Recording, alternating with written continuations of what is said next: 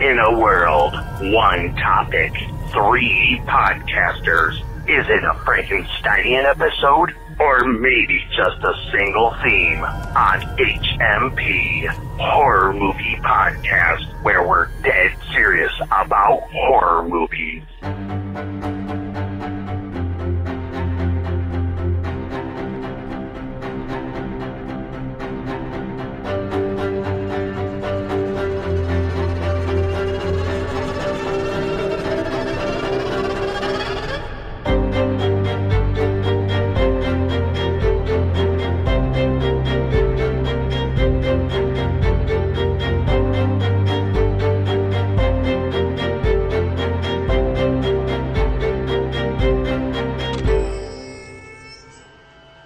Happy Halloween from Horror Movie Podcast, where we're dead serious about horror movies. This is our Halloween 2016 celebration episode, guys. You feeling it? Yeah. All right, everybody busting out the streamers.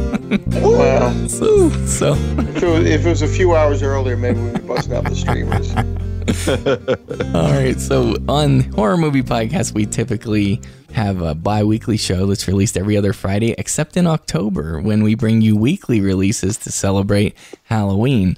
And this is one of our themed episodes. It's the second part, and what we're guessing will be at least a three part series. So you're listening to episode 102 the 80s slasher film movement, 1982 to 1983. And on a horror movie podcast, you hear in depth horror movie reviews, especially for new releases, with ratings and recommendations to help you decide whether you should buy, rent, or avoid these movies. And I'm your host, Jay of the Dead, podcasting from Salt Lake City. And my co hosts tonight are Dave Dr. Shock Becker from just outside Philadelphia, PA. and Wolfman Josh and Jay. Meet me at the waterfront after the social. All right. oh, thank you. I'll consider it. Tonight, we want to welcome back a very special guest. We enjoyed so much having him on the show. Actually, got a lot of comments from listeners about how much they enjoyed having him. He is a celebrity in the horror podcasting realm. He is the original Creepsure. He is the Southern Gentleman. He is the host of Land of the Creeps. Welcome back, Greg Mortis. Jay of the Dead, thank you. And thank you to everybody for all the kind words. I swear to God, I felt like a celebrity and I'm not. So it was awesome. I was like, hey, somebody likes me. For certain. And Allison with the Y said to tell you, hey, back. Oh, well, hey, Allison with a Y. Hey, you girl. Yeah, that's right. Married woman. Let's let's get that straight. Yeah, okay, everybody. sorry. She Straight. just had her uh, two year anniversary, I believe, last week. So Well, happy anniversary. I will say that straight up. Way to go. Yeah, that's wonderful news. And uh, she actually she sent in her list. She had posted her slasher list way before in the comments, and so um, a lot of them that were on her list are things that we've already covered. We'll be getting to her her slashers that we're s- still about to cover. But Allison did throw out one that I think we may not have mentioned last time, and that was strange behavior, aka dead kids. Oh, You guys yeah, that, know that that's one? an Australian one, I think. Hmm. Yeah, I don't know. It's from like I think it 1981. is. Yeah, Yeah, so good one, Allison. I might be wrong, but I thought it was. Nice job, Allison. nice. Yep. All right. So, anyways, guys, uh, happy Halloween. Just real quick, since this is our Halloween episode for the year, um, tell us what you're going to be doing to celebrate Halloween. Let's start with you, Greg Mortis. Uh, well, Saturday the 29th, I will be going to that Halloween bash at the Myers House NC. But for Halloween itself, it's going to be an all day marathon, man. I'm going to start with number one and try to get through all the Halloweens I possibly can get through. Ritual. Nice. What time of day do you start it? as soon as my eyes open up and I'm able to get to the Blu ray DVD player. All right. That's, that's a great tradition. Will you will you hand out candy that night while you have Halloween on in the background? I would if anybody would ever come to the Mortis house, but nobody ever comes knocking on my door for some reason. I don't know. it's not hard. I don't have hard candy in a padded white van, so I don't know what's up. It could be that life size Michael Myers standing on your porch, maybe, but Uh, could be, could be, or the sound in the background. I don't know. I don't know what it is. I'm, I'm, a, I'm a, I, honestly a nice guy. I don't know. yes, you are. Hey. More candy for me, Jay. That's right, buddy. So, Wolfman Josh, I, I I suspect you'll be doing something similar to what I'll be doing. What are you going to be doing? Yeah, I mean, I've got little kids, so you know, we're doing a whole rigmarole for about four days in a row here. It looks like um, they've got like a Halloween party they need to attend on Friday night, and then there's some kind of like uh, recreation center Halloween thing going on on Saturday, and and then on actually on Halloween, be taking them out trick or treating, and uh, we usually go to our old neighborhood where we actually like everybody, and then we also go to our new neighborhood where we don't like anybody, Oh, but we're trying to get to know people. And um, I don't know, that's fun. I really like going to our old neighborhood. It's you know the houses are a little bit older, everything's a little bit spookier and overgrown. Um, we've got some good friends down there who um, their tradition, rather than giving out candy, is they have a bonfire in their front yard and they make they let everyone who comes to their house cook hot dogs. So they've got like a whole hot dog situation going on there and they make their own sauerkraut and that's pretty fun. Like they have a big bonfire and roast the hot dog on on Halloween. So um, but yeah, just the trick or treating thing, and my my thing is the weekend. That weekend is going to be all mine for whatever horror movies I want to watch. But on Halloween day, yeah, I'm probably going to be watching or rewatching the new Ghostbusters movie with my kids. So hmm that's That's where that's where it's at. That's a good choice. And I'm I'm gonna be trick or treating with my kids as well. I have little kids. I just showed my son the other night. I showed him The Village, which I know Greg Mortis doesn't appreciate that film, but I w- I don't hold that against him. It is it is my all time favorite movie. I don't care what people say. I love it. I, I love it. Um, I you know I I'm actually gonna be if I can find the time ever, I'm going to be writing a review to try to tell people why it's so awesome. But, anyways, after seeing that, uh, my son wanted to dress up like those we don't speak of. But, um, Ooh. so he's Oh, really, nice. really tempted by that. And then I'm kind of like leaning that way. But, anyways, so, and probably that night after the kids go to bed, like usually we'll watch a Universal Monsters thing when we get in from trick or treating and tallying the candy and such. We'll watch like Dracula or, um, you know, Creature from the Black Lagoon, something like that. But then when they go to bed, I'm going to do The Descent. I've been thinking about that movie a lot lately and I love it. It's one of my all time favorites, The Descent. Nice. And what about you, Dr. Shock? Uh, well, normally I would be watching um, House of a Thousand Corpses or Devil's Rejects, but my guess is I'm just going to be uh, because I'm working 5 a.m. to 1:30 on Halloween. So I'll come home, take a little nap, and I'm probably just going to um, I don't know. I'm just going to watch the uh, watch the movies for the blog, get the writing done, and uh, um, my wife handles handing out the candy. She gets dressed up in you know in a costume. She goes out and sits out front so the kids don't ever ring the doorbell. She's just sitting out front um, giving out the candy because that's what we sort of a tradition. I live in one of those neighborhoods where there are always young, new young kids coming in. Mhm. So we always get hundreds of kids um, every Halloween. Um, so, and I never get bothered by a single one of them. every now, every now and again, every now and again, like some some parent will take the kids out during the day, and the doorbell will ring. You know, before before my wife's ready to go out there.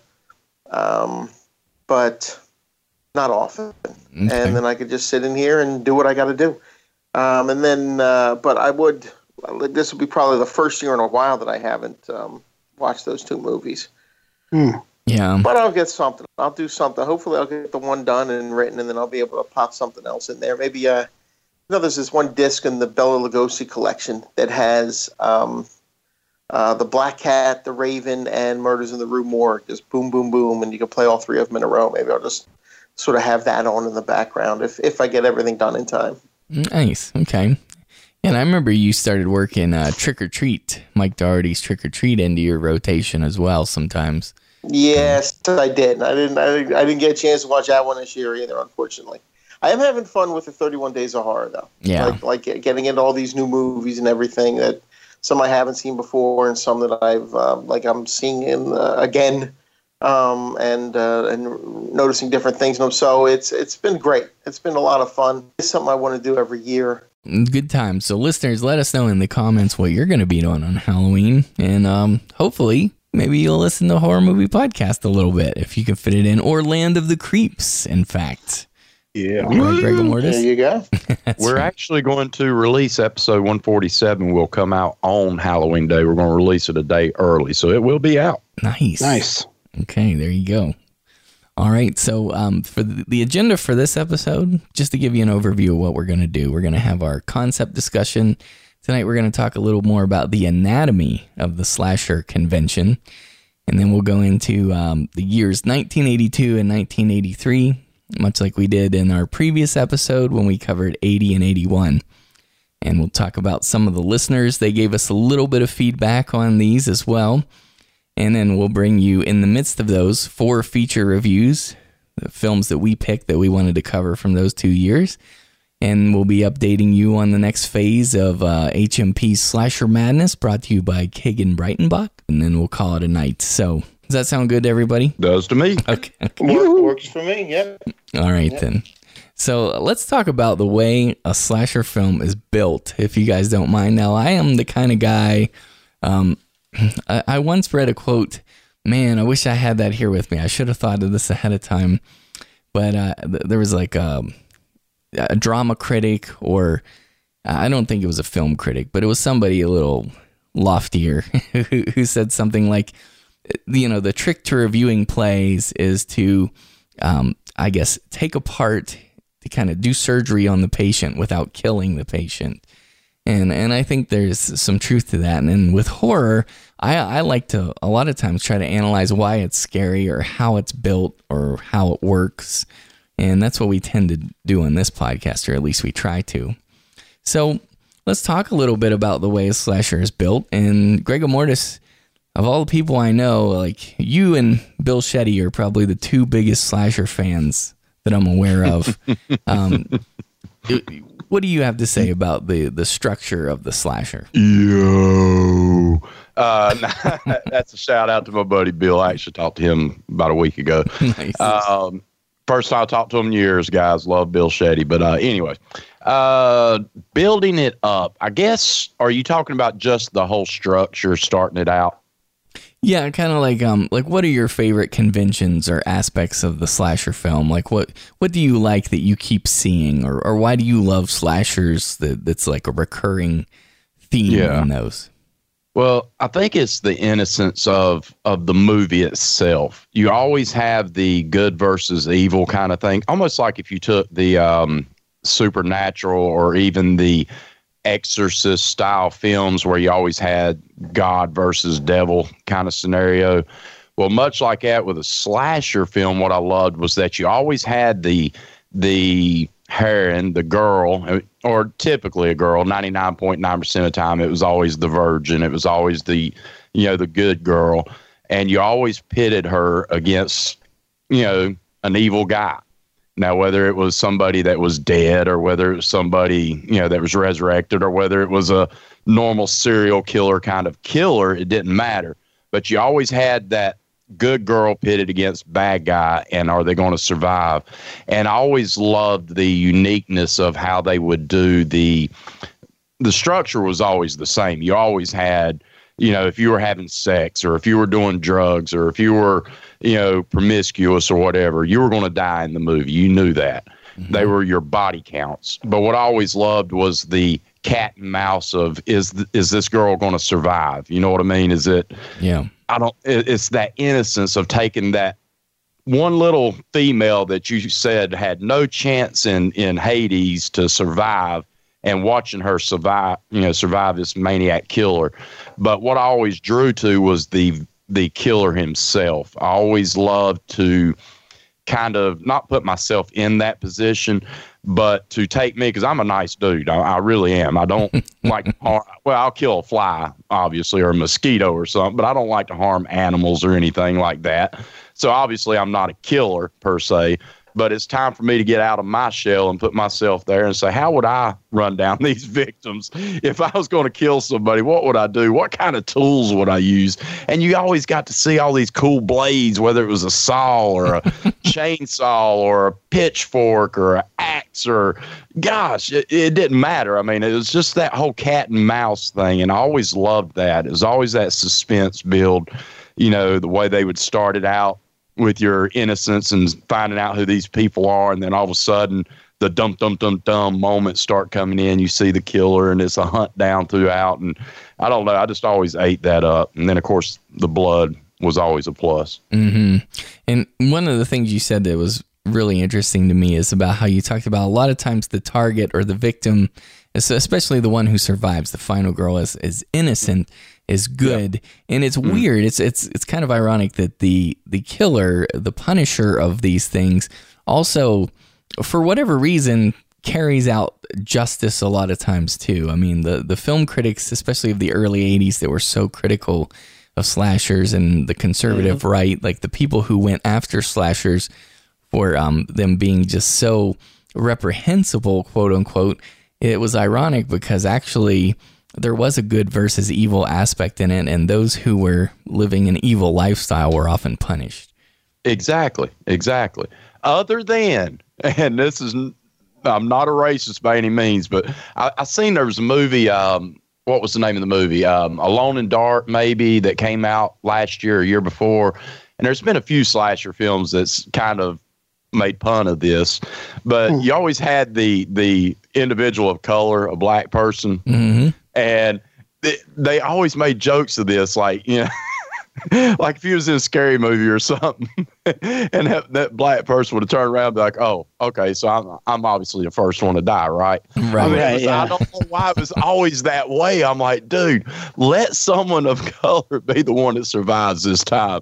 But it was always I don't know why. I have no clue. In a slasher film, they always put that character in there knowing in your mind that they're going to die within the first three people. Why? Why do that? If I had a slasher film, that's the one surviving, dude. Because it's going to be a total shock to the world that that well, individual. George Romero figured that out with Night of the Living Dead. Yeah. Like, wait a minute, we can subvert yeah. this idea. Yeah, with yes. Dwayne, Duane Jones. Yeah, as Ben. Yeah, yeah. like he. Yeah. But I think that I think there's a reason for it, and maybe this is getting too much into just sociology and not enough about horror movies. But I think, um, you know, they are trying to be inclusive of minorities in films, so they're trying to put them into the movies, right? And yet, when you know the audiences are mostly white, the filmmakers are mostly white, the the writers, the actors, you know, the the film industry is mostly white. Right. We just naturally gravitate as human beings, and I'm saying this as a brown person myself, we naturally gravitate toward people who, are similar to us. That's just human nature. And so right. the characters were, you know, the, the largely white audience and filmmakers are going to relate to the most are the other white characters. And so it makes more sense for them to leave the white characters alive because they're the people that they are rooting for more, essentially. Right. You know, so, crazy, yeah. crazy to me. The brother's going to survive in my movie. I'll tell you that. no, but it's funny because you it's such an obvious trope. I mean, like you said, they bring it up now in movies. Yes. Openly, like I, I was it. Um, I still know what you did last summer. I remember they talked about that a lot. And, and Scream Two, they talk about it, and mm-hmm. those are movies that are you know the Kevin Williamson kind of like on the nose. But I think it's just I think everybody knows that, and yet it still happens in brand new movies. It still happens, like yes. um, the new Blair Witch. I thought, oh, okay, they've got these two African American characters. They're obviously not going to be the first people, two people to die. Nope, they are. it's like what? No, yeah. yeah. My slasher film, they survive. I'm telling you, they survive. Yeah, yeah. Well, um, what do you have to say, Wolfman Josh? You jump in here on the anatomy of a slasher. I mean, I would go to Jamie Kennedy's character in Scream One and Two if I really wanted to know how mm-hmm. these movies are built. You know, the body count is a big thing. Um, you know, we've talked about. I think Victor Miller really is kind of responsible for cementing a lot of the rules of the slasher because even though I think Halloween and a lot of those proto slashers we talked about set up a lot of the rules, the Giallos gave us a lot of the um, elements that would kind of be in the recipe for a slasher. Halloween was referencing so many types of movies, not just the stalk and slash stuff that had come before it, but really, you know, cinema in general, going back to German Expressionism. Well, Victor Miller, who was not a horror fan, I think, looking at Halloween as an outsider to the horror genre, uh, when he was writing Friday the Thirteenth, had to kind of like you know reverse engineer what he thought Halloween had done, Mm-hmm. and I think he it chose things that weren't necessarily things that John Carpenter had been interested in reinforcing. This idea of like you have sex, you die. Like I don't think that was necessarily, or at least Carpenter has since said, the point was not you know that the virgin survives and the you know the sinners die, but that is reinforced in Victor Miller's script. And you know, here's an analogy I like to make, Jay. You you might recognize. Okay. You have a board, right? Right. and you put one nail into this board. You nail it to the wall. Well, I can take that board and I can spin it all around. Still, it's it's movable. It's uh, you know it's it can point any direction. But if I put a second nail in that board, suddenly it's fast. It doesn't move. Yes. And I think that's what the Friday the Thirteenth script was to the slasher genre. You have now you have Halloween and Friday the Thirteenth, and now there's a formula Mm-hmm. and and so now you know we see these movies that we talked about last time in 1980 and 81 they're really figuring out very quickly this is what the slasher tropes are. Yeah. we're seeing them over and over again and repeated over and over again. And by the time we get into the films we're talking about now 1982 1983 1984 even now we're in the heyday of the slasher where people really understand what they're going to see. They know what they're going to get mm-hmm. out of these movies. And the films aren't trying that hard to break new ground, but it, it's really working, in my opinion. These are the years that slashers are really working well um, 82, 83, 84. And um, yeah, I think that they just kind of cracked that code and it had become a living thing at this point. hmm Mm-hmm. I'm with you. I agree. What do you say, Dr. Shock? What do you say about the anatomy of the slasher convention?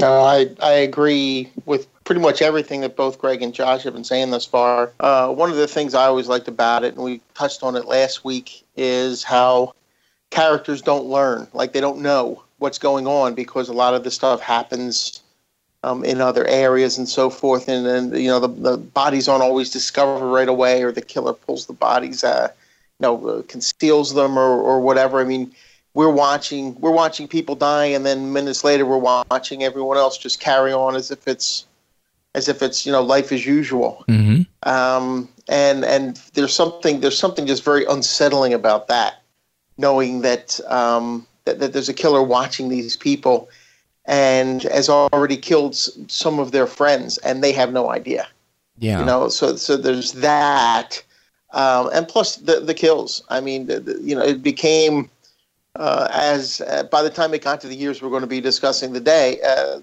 uh, tonight it became okay let's let's see how elaborate we can get with these kill scenes. Let's see Yeah. um, you know what, what what what how can we raise the bar? And everybody's raising the bar. Everybody's just raising it as, as high as they can and and and just getting like as as insane as possible with the kill scenes. You know anything to get those audiences cheering every time their their their favorite killer or, or the movie's killer shows up and, and goes after uh, one of these uh, you know poor dumb kids um, and it- it's it's interesting to see that as well. Uh, you know, it's it's interesting also because we talked last week about how some of the movies we discussed, like The Burning, The Prowler, had what we consider some of the best, you know, gore effects in the slasher film. Yeah. Uh, it'll be interesting to see what this newest collection how it how it uh, stacks up Yeah. against those because those that's early on, and yet you know the it just would become more and more and more, uh, and it'd be, it's just going to be interesting to see you know what which ones today we think um, at least are on that level. Yeah, I'm with you. You know, um, my favorite aspect to the slasher formula, uh, slasher is one of my favorite subgenres in horror. I've said this before, but I think what I love best is like what I would consider kind of the engine of it. And we actually referred to it last week. Uh, Josh was a lot of times he would call it the prior evil, or you know when something bad happens. Yeah, there's always something. Uh, like almost every time, like what ends up becoming the monster is at one point a victim. There's a there's a terrible wrongdoing or mm-hmm. or and it's usually a tragedy actually it's usually like a profound a profoundly sad event a lot of times that end up uh, enraging and, and causing this this fire within this newfound monster and like john kenneth muir he's one of my next to kyle bishop he's one of my favorite people who write about horror films in his book uh, horror films faq he kind of lays out the structure of slashers, which I really like because a lot of people have written and talked about this. I kind of like the way he puts it together. He refers to this prior evil as the, the transgression or the motivation. Some people call it the deadly preamble. Some people call it a crime of the past, but that's what it is. And that's what allows for all of these crazy killings to take place. There has to be something very traumatic. And a lot of times it opens the film and it kind of sets the tone and lets us know this is a horror film. We're going to show you that there's awfulness, and then there's a, a lot of setup before the killings start happening again. Mm-hmm. But that's one of I my favorite. Say, mm-hmm. Go ahead. I just want to say that I uh, I got that term prior evil from Victor Miller, and um, nice. I like to use this terminology because I kind of you know credit him with inventing what we think of as the slasher genre yeah. just by creating that second film, you know, in the genre, just just to really hammer home, you know, and he would he talked a lot about the prior evil was important, the kids away from adult supervision was important. The, the, the adults could not be in this world to rescue them, essentially. You know, mm-hmm. um, which makes me I, think that um, like a Charlie Brown cartoon could have a slasher erupt in the middle of yeah. it. Sorry one of my favorite people who've written about slashers is Carol J. Clover, and I have not actually completely read her book Men, Women, and Chainsaws, mm-hmm. but she's the person who coined the term "the final girl." Mm-hmm. And um, you know, we talk about this, the Virgin and the Survivor Girl, and it goes by different names, but she's really amazing. And I and I've just I've read a lot of excerpts from her book, but I had never actually read it, and as we finished up the last episode, I thought, you know, it's kind of a shame that I haven't read the most important, you know, in quotes, book about slashers when we're reviewing slashers. So I, I ordered it last week, and unfortunately, it arrives tomorrow. All right. But, um, my goal is to read it before we wrap up, and hopefully, we'll have some more insights from her. But um, I've just always been really impressed with everything I've read she has to say on the topic as well. And Kyle talks about her a lot. Oh yeah, yes, he does. Yeah, it's a shame he couldn't be on these shows with us as well. But um, yeah, so to talk a little bit more about this, the the slasher film paradigm, it, it is interesting because it's this formula, this formula that's built on. Um, it, I, I picture it like a Christmas tree, kind of, or or like a tree. You got to have the the tree and then the branches to hang the ornaments on, and the ornaments are kind of the episodic kill scenes. You've got these these set pieces that are essentially just various kill scenes. And that's mm-hmm. that's really kind of how they change it up. So, you know, the convention is is very um, tried and true. It's very familiar, but the way they mix it up are the the kill methods, obviously, and, and then the killer themselves, like whether it's um, you know, where the killer's wearing a mask or the weapons that the killer uses you know those things and then they put in the mystery elements which we talked about last week whether it's a, like a who done it. And um, that's pretty interesting as well. And and then that mirror guy i know i can never say his name but he also talks about an organizing principle which i thought this was a little bit harder to grasp for me at least. He, he said it's it goes beyond just the setting or location um, because sometimes we might think of it like that but he give um, Friday the 13th, it is, as an example, it takes place at a summer camp, and that is like um, a setting and location, but it has a lot of elements that kind of unify this whole scenario where they're isolated. You've got, um, you know, teenage kids who want to you know, hook it up with each other. You've got the camp setting, so you're going to have various camp related weapons around. And then that setting also gave way to the prior evil for that tragedy that happened in the beginning. And so that, that organizing principle kind of put all that together for him.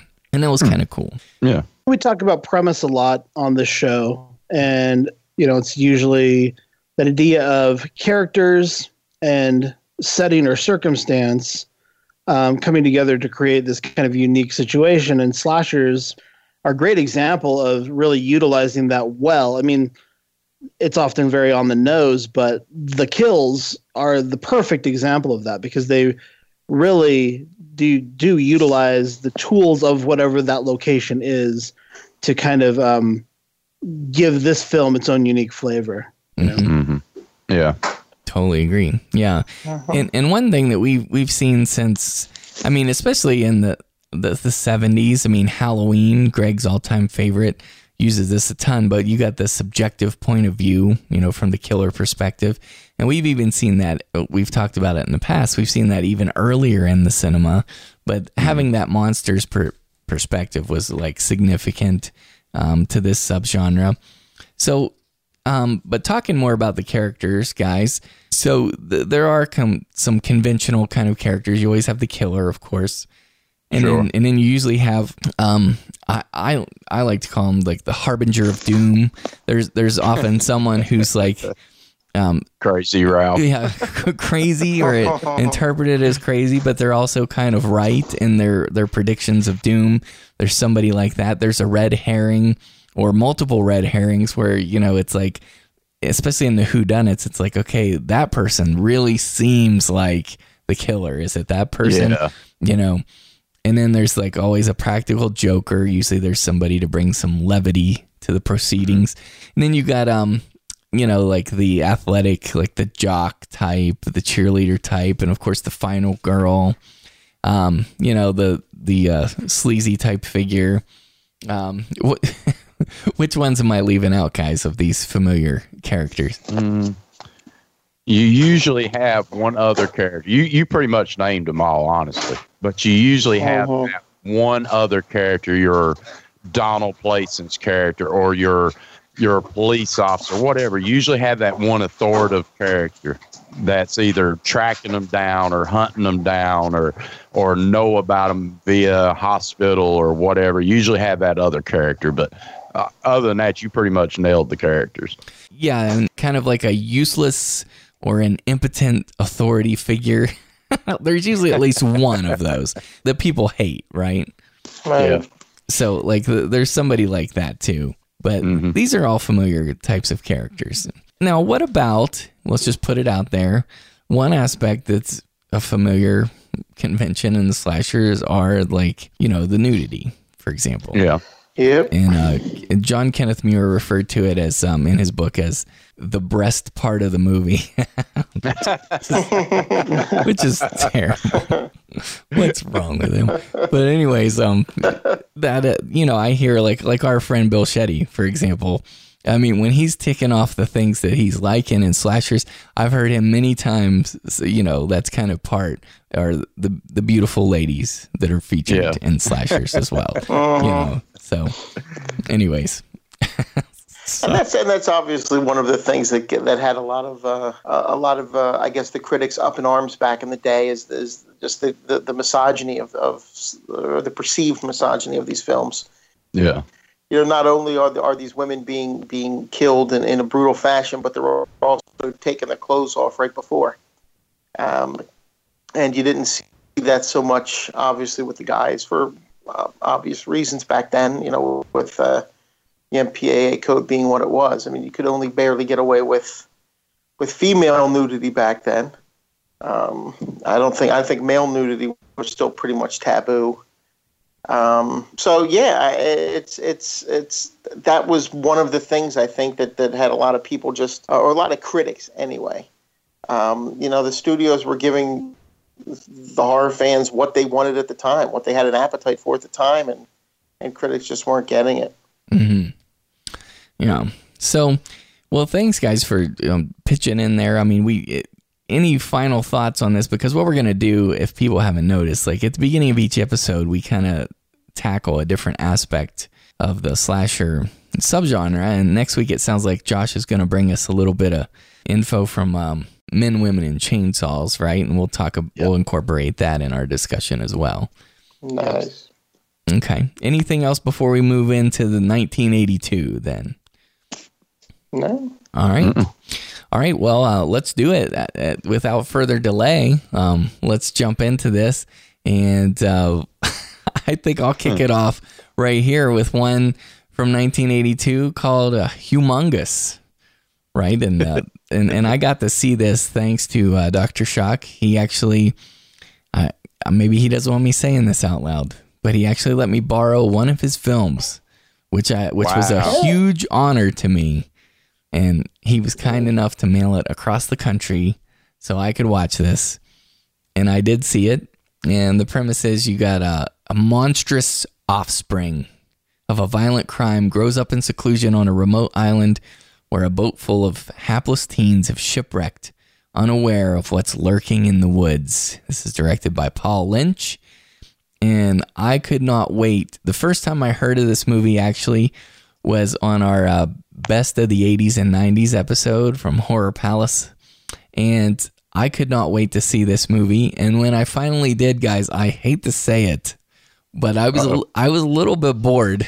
it's kind it's it's kind of underwhelming. I mean, I love that the killer is big, but you can't and the killer is big. And that's why it's called humongous, but you can't really tell. They don't really exploit that very well and demonstrate the size and I just I just felt like it was too far and few and far between in there. Um, but anyway, that's my two cents. I know Gregor Mortis likes this pretty well. Uh, humongous. Uh, would have to revisit it, man. A lot of these, as I'm looking down 1982, I need to really revisit because, for whatever reason, other than the big hitters, man, a bunch of these just look like words to me. Okay. yeah, humongous is one I would really need to revisit, man. It was probably a VHS watch back in the day. mm-hmm. What do you say, Doc? I know you've seen it. I did see it. and I remembered liking it. Um, I'm actually looking up uh, my review of it now. I know I covered it on the blog, um, which I think is one of the reasons I, I didn't have a problem sending it to you. I had actually just watched it Oh, thank you. uh, Okay. not too long ago. It didn't have to do with Um, friendship or trust or anything like that. No, no, He had that, al- I, don't, bo- I, don't bo- I don't bother with that type of crap. um, yeah. no, Jay, I've never, I've never, I would, I have never mailed a a video uh, anywhere before. That's right, Simply everybody. I'm- Simply because I'm not Netflix. There are two reasons I'm Jay of the Dead. Number one, I borrowed a movie from Dr. Shock. And number two, I had a special guest appearance on Planet Macabre. That's what's up. That's right. There you go. There you go. Anyway, go ahead. Um, I know. I, I know the movie gets off to a, a pretty uh, uh, kind of a kind of a brutal start with a with a rape scene. Um, Yes, so that I was kind of like, wow, that's that was a you know it's, it's an interesting way to, to start a movie like this. Of course, then it jumps into the future, and um, we got the uh, kids going out on a boat and uh, ending up on this island uh, called Dog Island. Uh, yes, for obvious reasons. Um, but you're right. I mean, it's a big, it's a big guy. Um, is the creature in this one, and every now and again he'll he'll like he'll like roar and, and you'll hear something. Um, but it's not as if you know. I did like it. Uh, And I can't say I remember a whole lot about it. It's a Canadian funny. film, right? I mean, that's a Canadian film, isn't it? yes, I'm, I'm pretty I'm pretty sure. Yes, I think it is. it? Okay. I think yeah. it is, and I think this was released in um, Scorpion releasing put out this DVD. Yeah, that that uh, wrestler lady who was doing her. Um, Yeah, Katarina. Mhm. Katarina. I can't remember what her full name is, Right. uh, but she she had this this whole series of movies, and um, this this was one of them.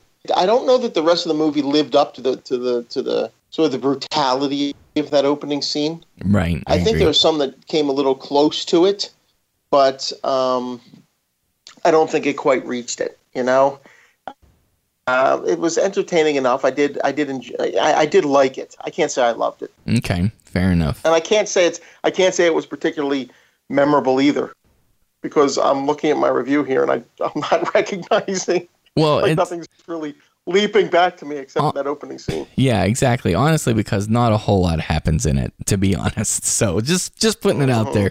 Okay, Greg Mortis, what do you got for 1982? Uh, I think I would have to go. I'm gonna throw out the heavy hitter first. I, I'm going out with one of my favorites, and that's Friday the Thirteenth Part Three. Ooh, My favorite in the series, by the way. Um, I just absolutely love it. Uh, Richard Brooker, of course, plays the Jason character. Um, plot, there's really the same plot of any of the Friday the 13th. Campers go to camp and boom, killer. Um, but no, I just, I just, I loved this one because it was the introduction of, of Jason. It was the introduction of the hockey mask hmm and it, they went with the 3D gimmick, which was something cool that wasn't being played out a whole lot. And they decided, hey, you know, Sean Cunningham, all of them are like, hey, let's throw out a 3D gimmick. Did it work? I like it, but you know, some people crapped on it for that. But hey, I gave it, I gave it a good, good rating just because of that. I mean, they reached out of the realm and said, let's do 3D. But no, I mean, you got your your characters as you was mentioning Jay earlier. You had your kind of comedic guy, which was Shelley, who brought the hockey mask. You got your jocks, all this stuff. Um, I really enjoy Friday Thirteenth Part Three. It's got some of the worst um, effects as far as death scenes. One, without spoiling too much, the eyeball pop out scene, which totally looks goofballed when you watch the movie because of the 3D gimmick. But man, I mean, you got your Cheech and Chong characters in this movie. You can't go wrong with that. right. And uh, very, I don't even remember now. I don't think this one had nudity, or if it did, it was very little in this one. And I'm trying to even remember in the back of my head, and I just watched it like two weeks ago. So I don't think this one even had any nudity. If it did, it was a flash or something. But I just, I really loved the kills in this one. And I really, really, really loved Richard Brooker as Jason Voorhees, man Yeah. um, such menace and walk about him, and he just I just and I met the guy, and you know he passed away a couple years ago, unfortunately. But um, I love this one, man. It's such a great movie. My favorite in the Friday Thirteenth series. Oh, I, I back it. It's tremendous, and it's Joe Brunette's number 15 on his favorite slasher list right there. What Give that one five. What- It what- said Reddit. Wh- What'd you say? What? I'm just looking over our review that we did on uh, HMP episode 43 when we were doing the Friday the 13th franchise, and I gave that one a five and gave and called it a rental. That was the lowest by far. Really? Oh man, Jay said 8.5 and buy it. Doc Yeah. Said 8.5 and buy it. what I give it? You weren't on that. ep- You weren't on that episode. I give it a ten, baby. Yeah. yeah. You would have. I would have. I'd have creamed all over this one. love it. Uh huh. It is good. It's really good. Yeah, I can't argue with you in that. Like I, I like that one uh, like almost equally with with part two, but Mm-hmm. but I'm with you. Yeah, it's the, the the dawning of the hockey mask. Yes. Yes. Yep. Yes. Okay. All Part right. one, I put I put in a, I put in my review of it. Part one gave us the legend. Part two gave us the killer. Part three gave us the headgear. All I can picture is somebody with the long braces and the little headgear. But but I'll tell you what. But but one thing I, I did really like about this movie, and it was a little bit of a little bit uh, sort of odd, was the character of Shelley. Uh huh. You know, Oh, this this just little sort bit of, odd. yeah, that's this just this sort of nerdy guy who becomes this uh, a major character, and you actually start to like this guy. I Mm-hmm. think they found him. They found him giving out um, flyers for another horror movie, and they said, "Okay, do you want to be in one?" And and he, he agreed. And he does stand out when you look at this, the standard characters in these movies. This Mhm. guy stands out, um, and he's not just there. I mean, he's there for for some comic effect, obviously, uh, quite a bit, but he also, you know, he has that that, that gimmick where he, he he can do like the the horror effects and Mm-hmm. uh, you never know. You know, he, he tries to tries to scare them early on, and, and so I thought that was interesting. I thought it was an, just an interesting way to uh, an interesting character to put in this, this kind of movie uh, for that time period, especially. Yeah, absolutely. All right, so uh, that's Friday the Thirteenth Part Three. Dr. Shock, what do you have for 1982? For 1982, I have the underrated, as far as Jay of the Dead is concerned, the Dorm That Dripped Blood. Oh my goodness. come on. Come on, Dave. I was just going to leave that one out. oh, no kidding. No kidding. Uh, Morgan Meadows Hall uh, has been a co op college dormitory for a long time, and it's closing its doors. Most of the students are gone for Christmas break, but a few remain behind to sort of uh, clean up and, and pack up the things in the hall. They've agreed to do that. Yeah, tell us all Um, the things have, that they're uh, going to do. In, in depth. Oh, I don't. I don't have to because they show it. They show it in about five minutes. I think. I don't know what. I think your stopwatch stopped for about forty minutes there, Jay, because you're you're thinking all of this stuff goes on of moving things around and whatnot. And, I am- And, uh, I, I don't. I, I really. I don't know where you got that or, or what you were thinking that, that this movie is just nothing but kids moving things and packing things for, and, for those. and so forth. It, it's not that whatsoever. I- I'm sorry. I'm sorry I even said anything because, like, on Horror Metropolis episode 10, Dr. Shock and I got in a fight that went on for like 40 minutes about about about how much time they spend talking about what they're going to do and um and, and yes, I was ex- exaggerating, but Dave, one of these days I should record just the the audio of all that because it's it's a surprising amount Yeah, of that's fine. time. We got we, we got we got three or four minutes to kill. We can do that, sure. I mean, it's a No, I surprising amount. and I, I'm a, I might be, I, but but Jay, I mean, like you were talking about the burning. I don't think there's more talk of the kids moving things around than there was in the burning of stuff in the camp. Yeah, I complained about that I too. really don't. I understand that, but with the burning, it seemed like it didn't matter as much. This one does have its kills. I mean, you have that one. Um, I think this is the movie that has the uh, the the bat with the uh, with the nails driven into it, yes, it is. which for me is just probably one of the most terrifying weapons. Mhm. Just the thought of somebody swinging this thing and just having it stop dead, lodging, you know, with, with these nails. Yeah, Oh, my that one goodness. really, um, uh, that one really just bothers me. I, it, it- for some reason, more than a lot of other weapons, that one just really gets to me. Uh, and then you have this uh, in that movie. Um, you know, the, the the parents who went to pick up the one girl. I think it was uh, actually it was uh, Daphne Zuniga, and this is her screen debut. She tells nobody it's her screen debut, but this was the the first movie she appeared in. Um, so it does have its share of it does have its share of of, of gruesome kills. Again, it's not perfect, um, you know, because it, it's. Uh, I seem to remember the um, uh, the, the the twist at the end uh, was was a little. Uh, was a little bit kind of like, oh, okay, yeah, whatever. You know, it didn't, Right. didn't exactly impress me. Um, but uh, no, I liked it. I, I I don't remember what I rated it. I probably rated it a couple points higher simply because you and I were going back at it than maybe I would have uh, had we had a civil discussion about it. But um, yes, we, I don't even remember what I rated it. I, I have it right here. I think it's okay. but um, yeah, and this one, I probably gave, gave it. I probably gave it a ten, just just out of spite. yeah, But- he gave it an eight out of ten, and he said buy it, and I gave it a four and said avoid. but I uh, probably would. I would probably would come closer to a to a seven if if I were being honest. okay, Um, but I still think it's worth. Uh, I think it's worth a rental. I don't know if I'd say buy it. I think it's worth a rental.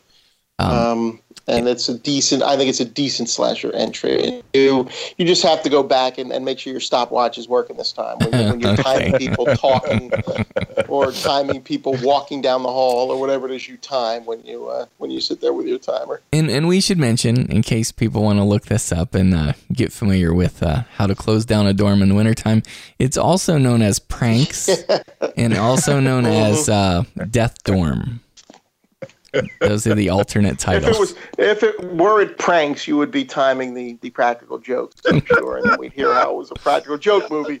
But the fact that it's called the dorm that dripped blood, I guess you were timing the, the packing of the materials and such. And, and I really do think I really do think your timer, I really do think your stopwatch wasn't working. I think you forgot to you forgot to stop it at some point you just look down and say, "Wow, forty minutes." So Jason Dragon, this was on his honorable mention list, and he calls it a fun college campus flick that would make a good double bill with Kristy from 2015. Ooh. There you have it. All right. Well, uh, thank you for covering that one for us, Dave. Now that Yeah. that's out of the way, Wolf- Wolf- I'm just kidding. Wolfman Josh, what do you have for 1982? 1982. I'm going to go with what is probably considered a classic. I know. Uh, I think it was Jason Dragon on the last episode s- said that this is giallo, not a slasher. But um, and I can see that. But I'm I'm going to go ahead and call this a straight up slasher. It's the Lucio Fulci classic, New York Ripper. Yes. Uh, This is a grotesque, sleazy movie. it really is. Yeah, for a, a lot of a lot of reasons. Yeah. Yeah, and um, it, it was highly censored, and um, and I believe even today, it is still highly censored. I don't think you can get the the complete version, as far as I know. But Dave would probably be actually the better person to talk about this since he just reviewed it for uh, the 31 Days of Halloween. But um, it's just, just just such an interesting film. Um, it, it takes place in New York. The killer is one of the more out there killers that we've seen. Um, now these Fulci guys, they like to use killers with creepy voices in their films. but uh, this one, man, this this is Quack, the creepy. quack, this is the creepiest voice I can imagine. so essentially, it's a it's a really weird Donald Duck impression. Um, Yeah. And, and I'm, I'm uh, and if you haven't seen the film, you probably think I'm joking right now, but no, that's what it is. It's a Donald. No, he quacks. He he quacks when he calls out an inspector. He's quacking. Uh, this is really gory. It's really um, kind of mean spirited, I would actually say too. Uh, the Mhm.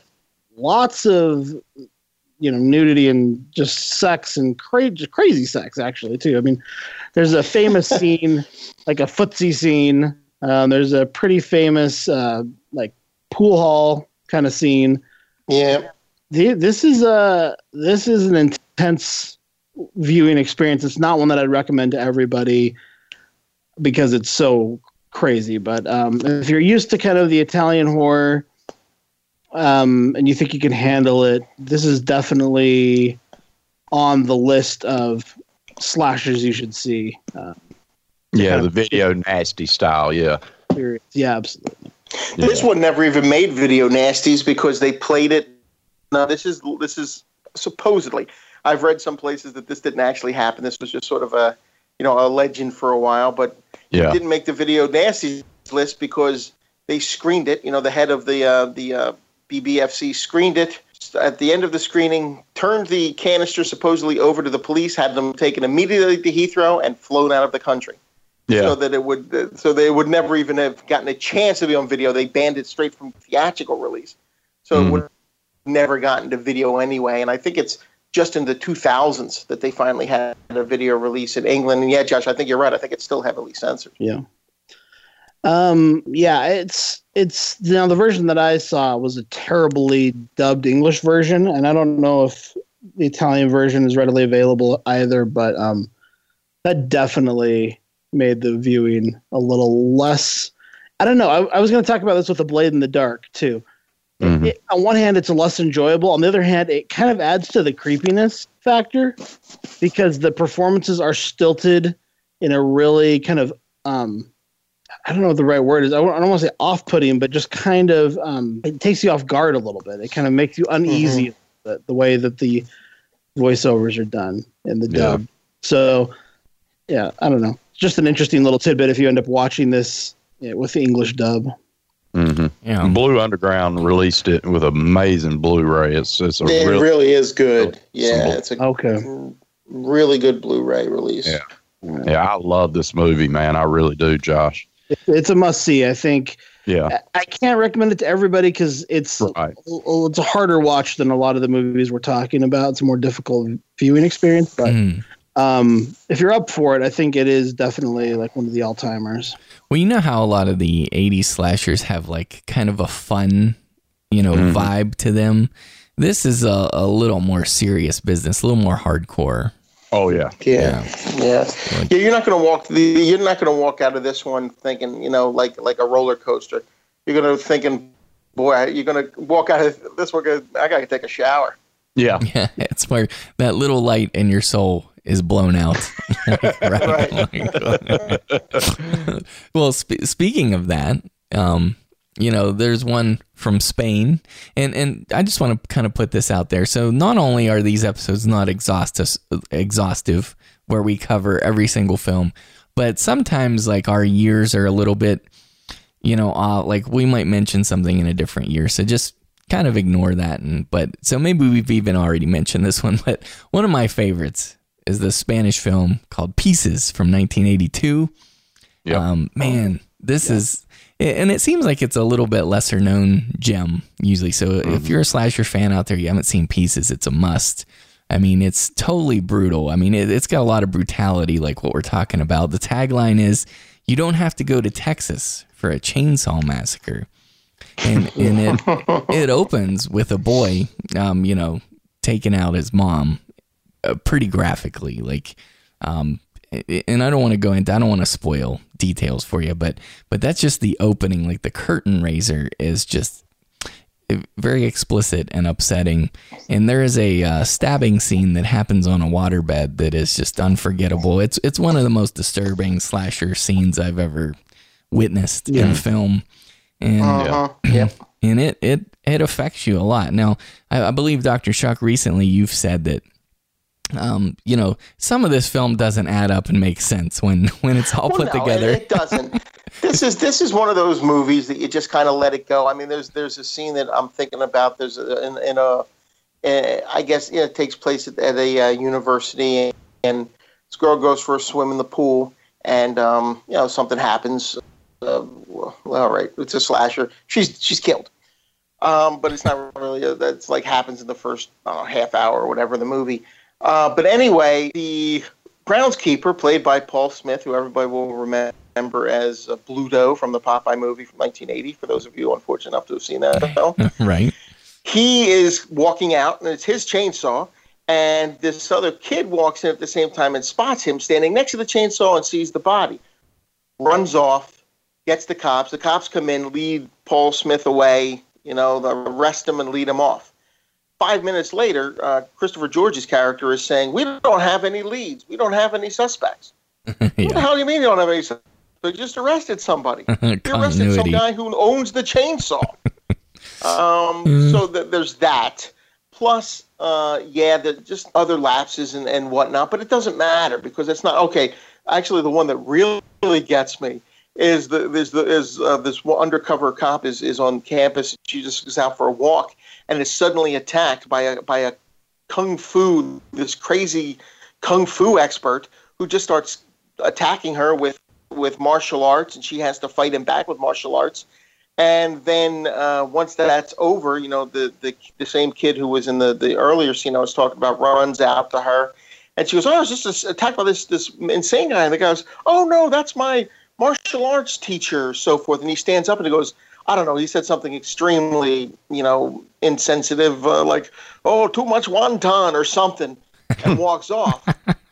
Well, the, the So- whole reason behind that was the producer was making martial arts movies at the same time, and he wanted to pr- to promote them.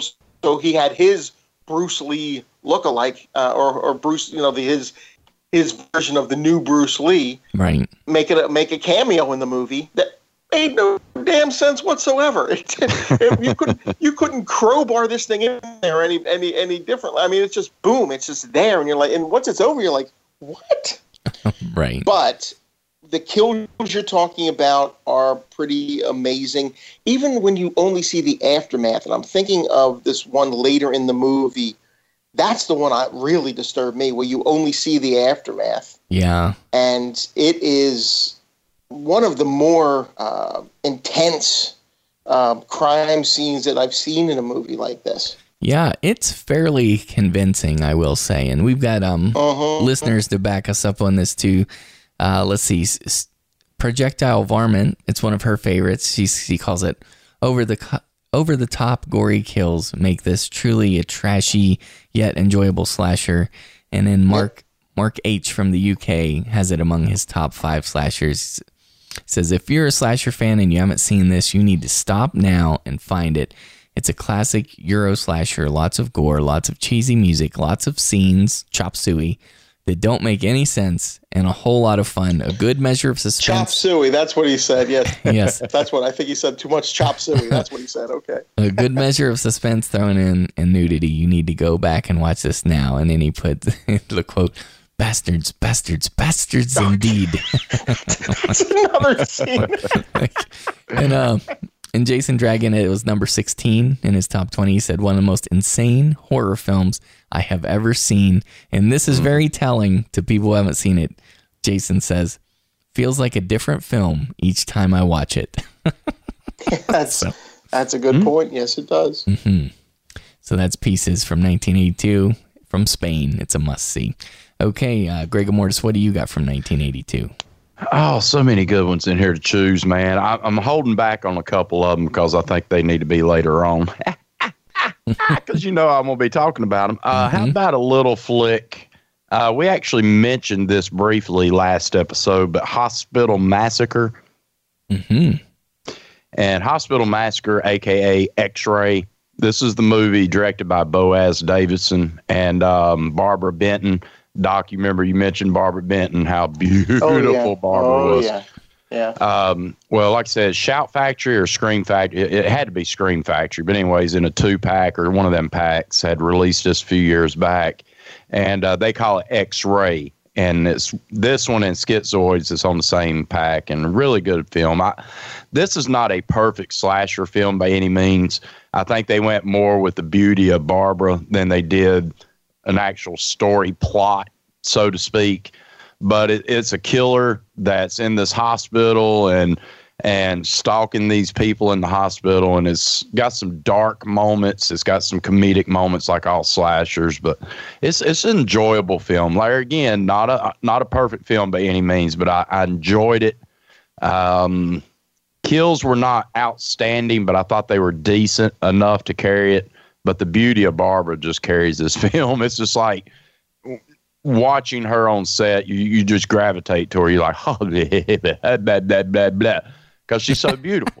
Right. you, can't, you just can't get words out. I mean, she's that beautiful. But no, it, this is a very, very, very, very decent slasher film.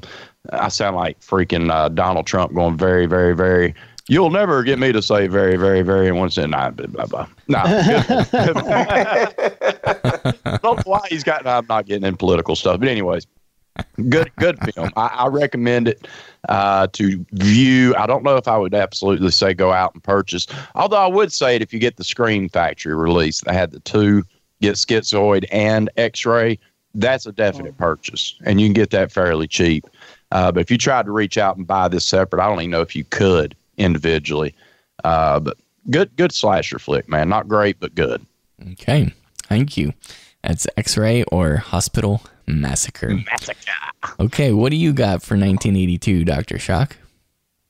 All right, for 1982, and uh, you know, Greg is right. There are some big ones, um, probably going to be mentioned later on. Although I'm going to mention one of them right now. It is the Slumber Party Massacre, mm-hmm. 1982, uh, produced by Roger Corman. I mean, once these things started to make as much money as they did, everyone figured, oh yeah, Roger will get involved sooner or later, and he did. Um, and it does have a lot of what you expect from you know, slasher at the time. It has some some gruesome kill scenes. It has a lot of a lot of nudity. Not a lot. Well, it had yeah, fair share of nudity.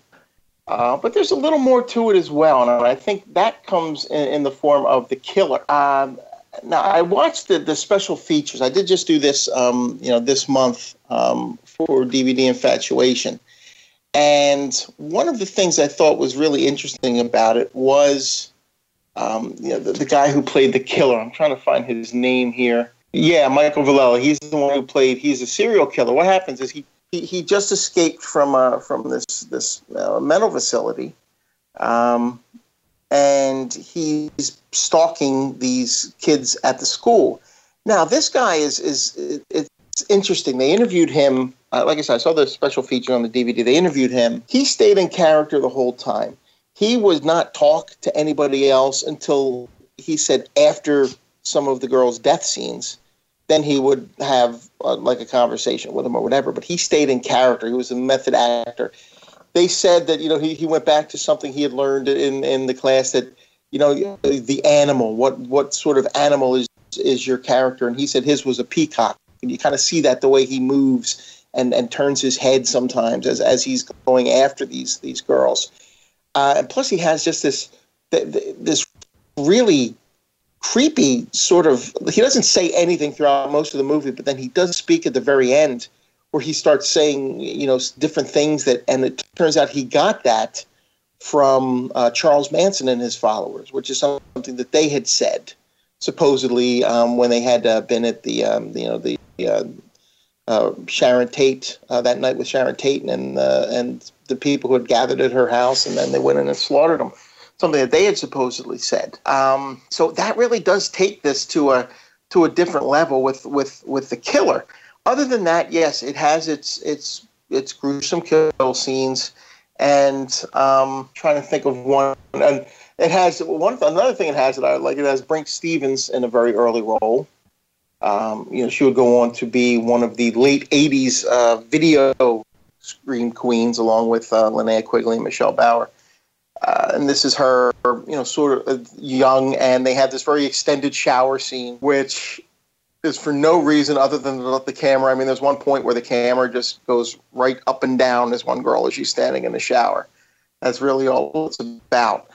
Um, but what's another thing that's interesting about this is it was written and directed by a woman. I mean, not the same either. I mean, Amy Jones uh, directed it, and I'm trying to see um, who wrote it. It was um, uh, Rita Mae Brown. Rita Mae Rita Mae Brown, yes, was uh, had had written this one. Um, so it it is. Uh, it, and it does get into like they have different characters in this one. This is not all just setting all these girls up to be victims because not only do you have the ones who gather for the slumber party, but you have this neighbor girl who's new. They invited her. She said, No, I'm not going to go. She's watching her sister, and they're looking through the window and sort of seeing what's going on over there. And they get pulled into it to a degree. Um, and then actually a pretty interesting scene where, where the younger sister is going to goes next door and goes into the fridge to get a refrigerator and finds something uh, um, other than a beer was what she was going for. Um, but anyway, this is a this is a uh, this is one that I appreciate. I think a little more uh, on this most recent viewing than I even had in the past, and I always liked it. But this one I saw it as you know, and I think watching the special features helped as well. So this is one. Yeah, this is up to. I think this has got to be one of the the better ones to come out in the uh, of 1982, as far as I'm concerned. Yeah, and Gray Imp agrees with you um, Graham said it's uh, a, a very average guy, quote unquote, killer, but some great eye candy and interesting death scenes. Mm-hmm. Nice. There you have it. Wolfman Josh, what do you have next for 1982? I'm going to go ahead and go with a little movie from Troma called Last Horror Film, um, aka Ooh. Fanatic. And this is one of those films, you know, it's Troma, but don't expect um, necessarily the kind of the cheesy schlockiness of Troma. Do expect the low budget indie, um, you know, guerrilla filmmaking approach of Troma. Although I believe this was made for about two million dollars, so mm. really not too shabby in terms of bad um, in terms of budget. Um, and it takes place in France. So basically, what you have here is uh, Joe Spinell is a taxi driver in New York, and he becomes obsessed with, um, you know, a, a, famous actress, a scream queen, and he wants to get her in his film. He says, and uh, he ends up stalking her, uh, following her to the Cannes Film Festival to try to convince her to uh, to work with him, and things do not go well from there. Uh, they turn murderous. Mm-hmm. One kind of interesting thing about this movie, besides um, you know Joe Spinell uh, being in it, is uh, director David Winters. Uh, he's uh, mostly known for dance movies. He did a lot of um, produced a lot of films, uh, musicals and dance films. He also did that uh, the lesser of the '80s skateboarding films, Thrashin' with Josh Brolin. Uh, was one of his that Not- he directed. Yeah, not nearly as good as Gleaming the Cube. Not nearly as good. right. but but still a must if you're going to watch. If you're going to put in something like Rad, you might as well throw in Thrashin' as well. right. Not to get too far off topic here. Yes. Um, but yeah, I, I think this is probably David Fincher's masterpiece. If I had to, if I had to hand him one, Uh, it's just much better than it should be, uh, based on kind of the low rent, um, you know, look of it. And It's just um, Well, that premise, Josh, is great. I Yeah. love the idea of the premise. And one kind of funny thing is that the film that she's in to promote is called Scream, and of course there Hmm. there's a there's another Scream. Um, did we even talk about Scream actually last week? The um, No, because it was not 1980 or 1981. Oh, I'm right? sorry. no, I'm just kidding. I'm joking. What what year is that other Scream?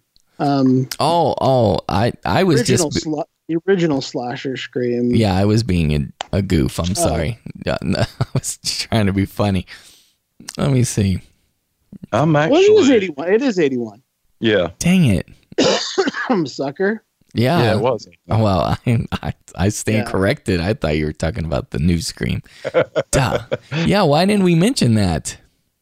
I forgot about it. I it didn't have it on my my not so perfect list. One of our listeners, Eric Yvonne, had just mentioned that it wasn't great uh, to me on Twitter just a couple days earlier.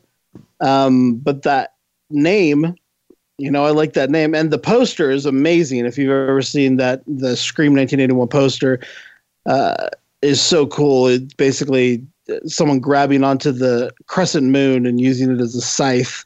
hmm Um, but yeah, this is not that either. So it's I don't know. It's just interesting that there were a few other movies called Scream floating around out there. One that was an actual slasher, and then this kind of film within a film.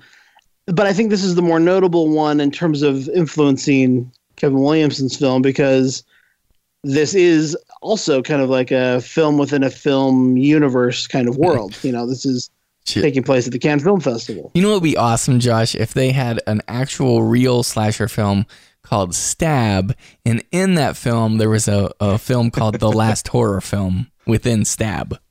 That would be awesome. That's the only way it could get any better. But um, right. Yeah, so this film um, is one worth searching out. It's still available, I believe, through Troma. There's a Blu-ray of it, and um, if you're not familiar with Joe Spinell, he's definitely someone to familiar familiarize yourself with. Dave talked about him a little bit last week, but he's just this, this one of these odd actors from this Mhm. era that um, found himself in and around greatness, you know, a lot. He was kind of in that pack of outsider filmmakers with Right.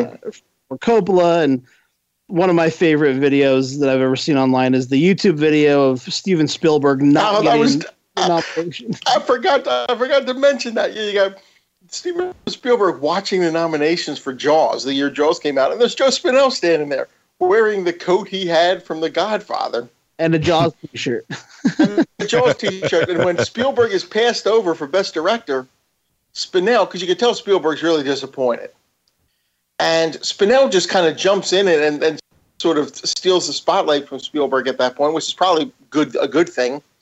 Um, you know, and he just starts screaming about how Coppola didn't win Best Director for The Godfather and what a travesty it is, and and you just you see that video and you're like, that could be one of the most bizarre things I've hmm. ever seen. Just Spielberg watching the nominations with Joe Spinell and, and some other guy. I love it. Some other guy.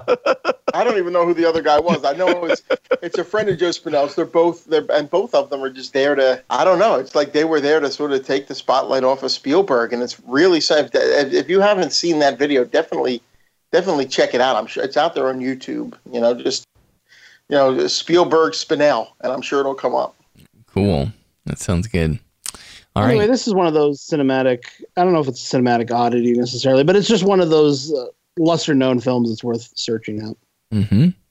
Thank you. That's the last horror film from 1982.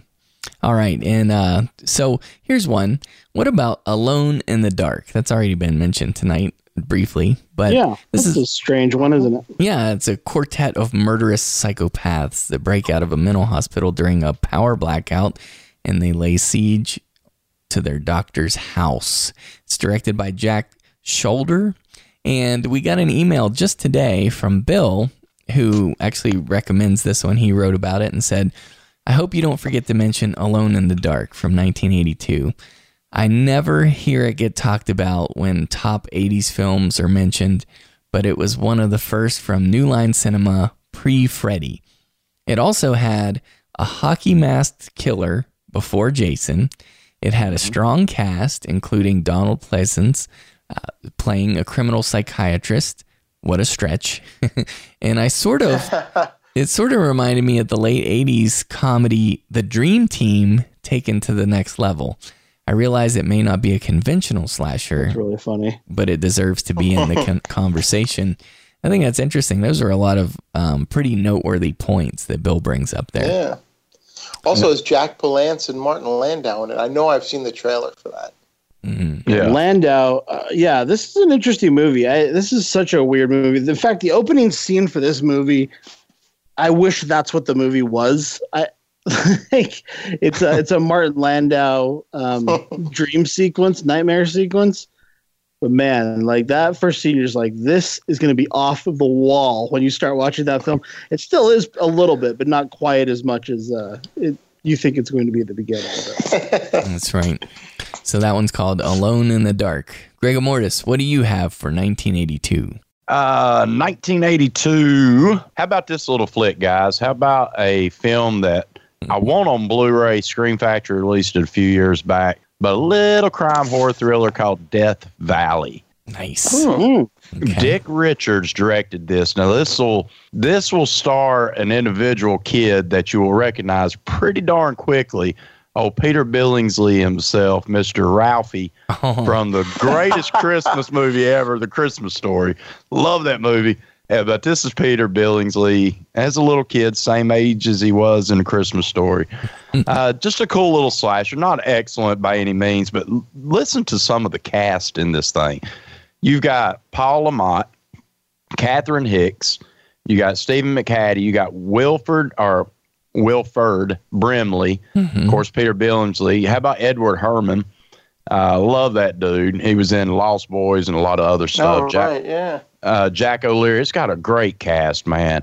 But the thing I always remember about this movie, and I haven't seen it in years, but I still remember little Peter Billingsley, who plays the character of um, Billy. He, he, they're on a trip to see the mom and the boyfriend. They're separated. Him and his, his mom and dad are separated, kind of deal. But um, he's going to visit him. They're in a hotel, and I'll never forget because he's dressed like a little cowboy. He's got a little cowboy hat on, and his like little pea shooters, almost much like Christmas Story.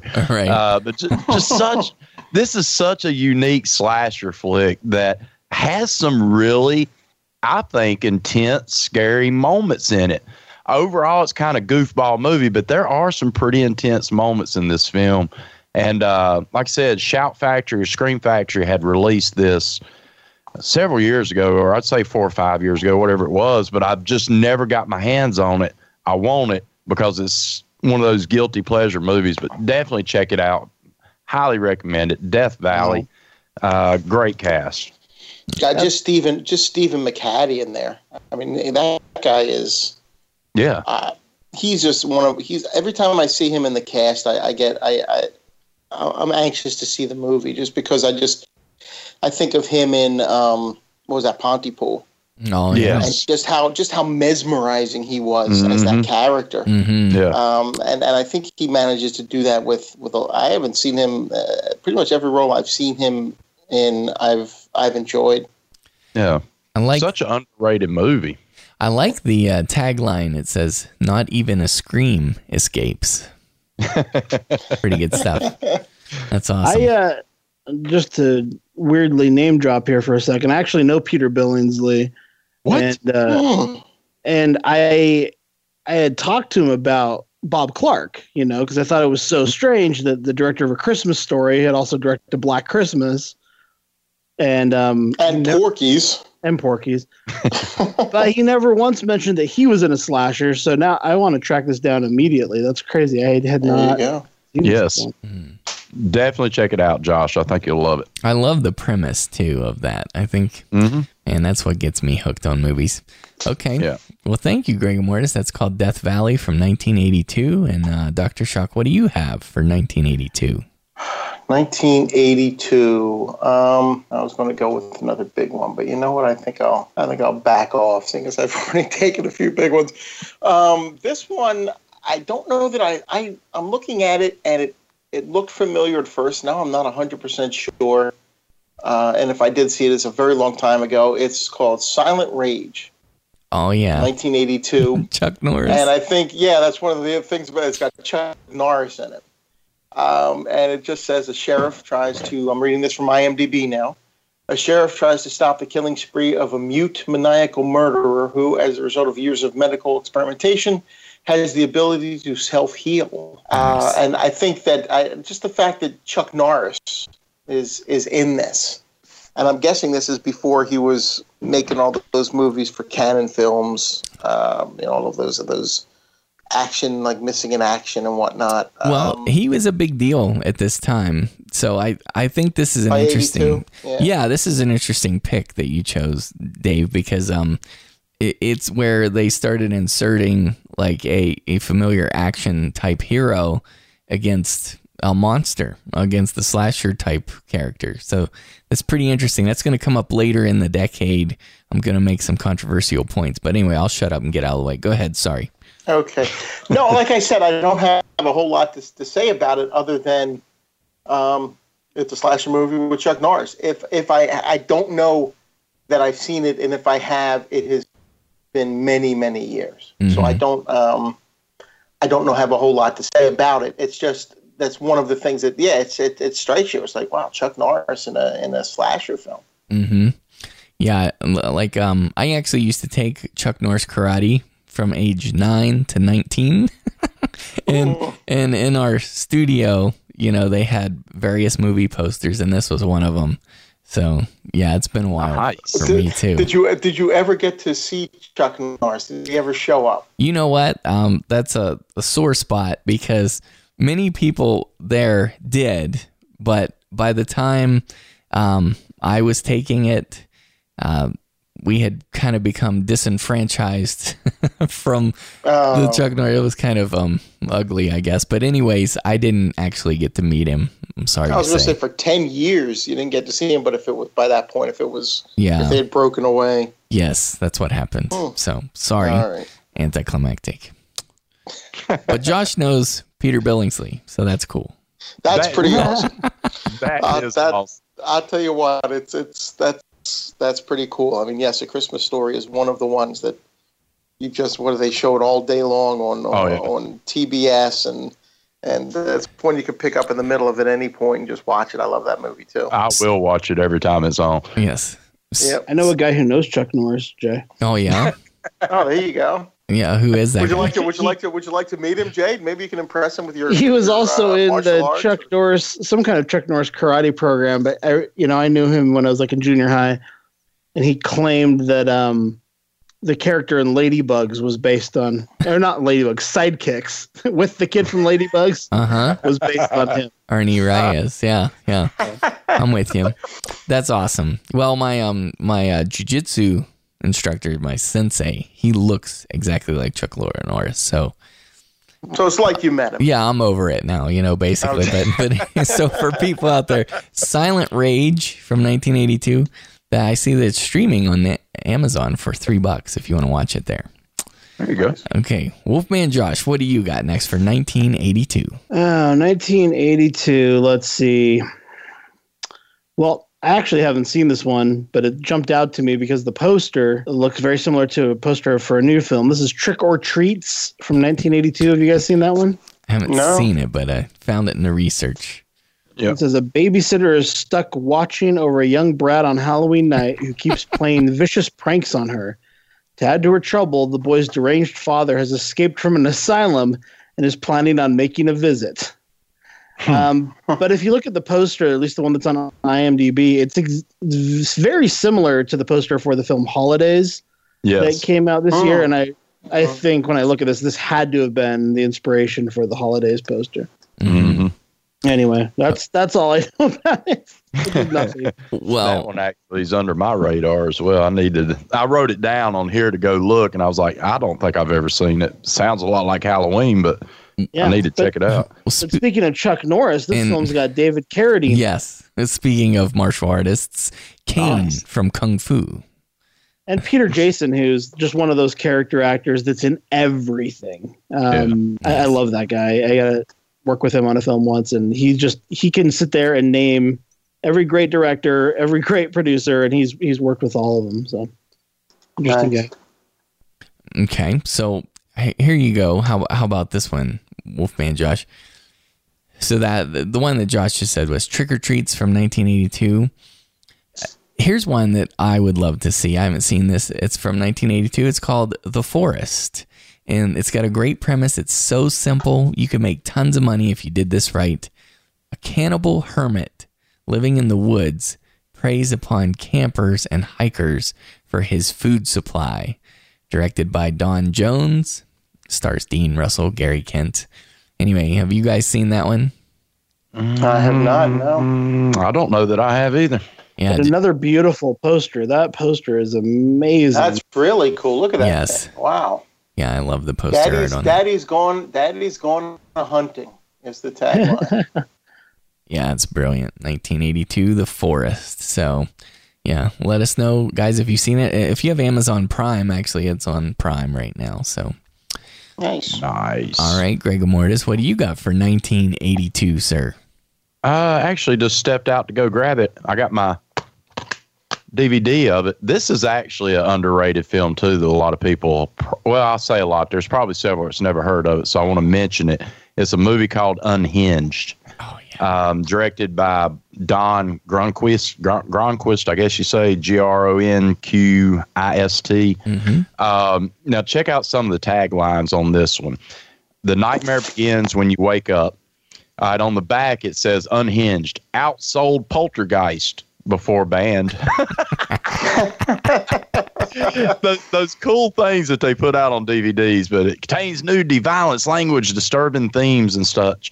Um, this movie's actually a pretty good slasher flick. This one's a story about three women that are going on a trip and their car breaks down and they end up getting some, you know, kind of towed away, but they get to this mansion house that's run by this individual and a creepy woman kind of deal, and all hell kind of pursues. And uh, a lot of nudity in this one, some pretty decent gore, but I really, really, really enjoy this film for whatever reason. Um, it, it does say on the back that graphic violence and full nudity, because this does show full nudity. I mean, I'm not porn nudity, but you do see full frontal and stuff like that. Um, but it does say that um, due to the violence and full nudity, it caused the English Parliament to ban Unhinged in 1985, uh, kind of the year of the, the DVD and all that crap. Uh, but fans were agreed as virtually every copy was pulled from the shelves worldwide, and now it's back on DVD. Uh, the DVD I have, it looks really good. It's got a comedy narration and some different things going on. But this is one of those films that it's not a perfect film, but the premise of it is pretty cool. Kind of your slasher film, Jay. It, it is, you know, you got your hmm your killer and your victim, but this is a who done it style. You don't know if the killer's this individual. They got a few herons they show out. Uh, it's a cool setting. It's out in the middle of the woods. Um, there's a scene where they're trying to escape. It's a big rainstorm and they're trying to escape and they're going through the woods and you know killer kind of deal. But uh, really cool film. I think you should definitely check it out. Unhinged. Um, I love it. I absolutely love it, and I watch this every year typically. You know, Jason Dragon backs you on that. Uh, Greg Mortis sits in his honorable mentions. He says, interesting twist ending for a slasher that will entertain most. A very good twist ending. Yes, I will agree. All right, that's Unhinged from 1982. Thanks. And uh, what do you have, Dr. Shock, for 1982? All right. I think I'm going to make uh, David from the UK happy. I'm going to talk about Basket Case. uh, Yes. directed by Frank uh, Henenlotter. I believe this was his uh, debut uh, feature fi- uh, debut feature film, um, and it's about a guy. Uh, his name is uh, Duane, and he goes to New York. He's sort of from a small town. He goes to New York City. He's got some money in his pocket, and he's got a large wicker basket with him. And inside the basket is his. Uh, um, we come to find out his his brother, his Siamese twin brother. Um, goes by the name Belial, uh, but he's not exactly, he doesn't exactly look like Duane. As a matter of fact, he's just sort of this splat, this fleshy splat uh, with arms, eyes, and a pretty acidic personality. Um, they've uh, they've come to the big city. What they're doing is they're looking for the uh, revenge on the doctors that performed the separation surgery, because now that the, you know that they're apart, um, you know I guess things aren't going so well for them. Uh, this this was a low budget. Um, uh, according to the, the, the Henenlotter, it was like thirty five thousand. Um, and I think one of the more interesting things about it, and I saw this in the extra feature, like I got the Blu-ray for this, is that there are several scenes set at a front desk of this hotel, like this hotel that he's staying at, um, or this not a hotel, I guess it's a hotel, the, wherever he's staying at, the, the the front desk. The front desk was set up in a freight elevator, where they put a desk there, and the guy was actually sitting in the elevator. That's what they were using for the front desk in this building. Wow. Uh, um, so it was like really just this, a, a very sort of, like we said last week, guerrilla filmmaking and, and very low budget. I mean, there's a scene where um, where one character is running naked through the streets of New York, and it was supposedly filmed on a day that was sub freezing, or a night, I should say, that was below freezing. Um, so I think that that, but it is it is what makes it, it, it interesting. I think is just the character of, of Belial and what they were able to to do with the low budget. I mean, yeah, there's there's a little bit of comedy in it, but um, you know, it, it's also a very disturbing movie Mhm. um, when you see how these guys are sort of connected to each other. You know, and and and um, uh, some of what happened. You know, that, that that they really got the most out of that thirty five thousand dollars. yeah. You know, they really did. It's it's freaky for sure, and Kagan agrees with you too, Doctor Chuck. Ka- Kagan wrote in about this when he said, "Basket Case is a movie that, in some ways, is so bad it's good, but in other ways, it's genuinely very good. The movie is a self-aware joke, uh, but the audience is in on the joke. While the absurdity is undeniable, the film actually has a lot of heart. Overall." A somewhat paradoxical experience starring a monster that is simultaneously funny in its crudeness and viscerally scary for the same reason. And I, I couldn't agree more. That's great, Kate. Yeah. Uh huh. Uh, My only my only lament about this movie is I I kind of wish this could be one of those obscure gems that only a few people know about. You know what I mean? But it's Uh-huh. it's almost like it's been talked about and appreciated so much for what it's it, but for the oddity that it is in the cinema that it's almost like not cool. Do you know what I mean? It's not as cool anymore because it's not obscure kind of thing. Right. I don't know. I, can guess I. I guess I could. I guess I. Uh, yeah, I knew. I knew. I do know what you're talking about. Yeah. I know what you're talking about. But that's cool. I'm glad you mentioned it. So this basket case from 1982. Now we're going to move into Wolfman Josh's feature review of Visiting Hours. In this hospital, your next visit may be your last. All visitors, please leave the hospital. Dr.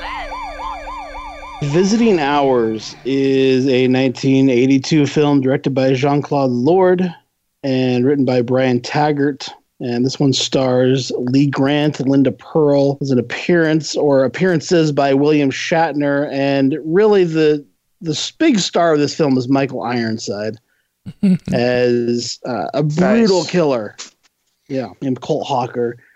And Visiting Hours is just one of those movies. I, I really enjoy it a lot. It, it feels like, I don't know, I can see people even maybe arguing that this is more of a thriller because it feels like a real movie. if that doesn't sound too uh, dismissive of the slasher genre, it feels like a studio film trying to kind of tell a story of you know a troubled person, but it has all of the hallmarks we'd expect from a slasher. Still, maybe it's closer to giallo. Maybe this is what um, Jason Dragon was referring to as like an American giallo. But uh, I really enjoy visiting hours. It, basically, what you have here is um, kind of a television news reporter played by Lee Grant, who is kind of an outspoken feminist person, and she makes some statements on air in the opening scene of the film um, that get her in trouble with our misogynistic killer.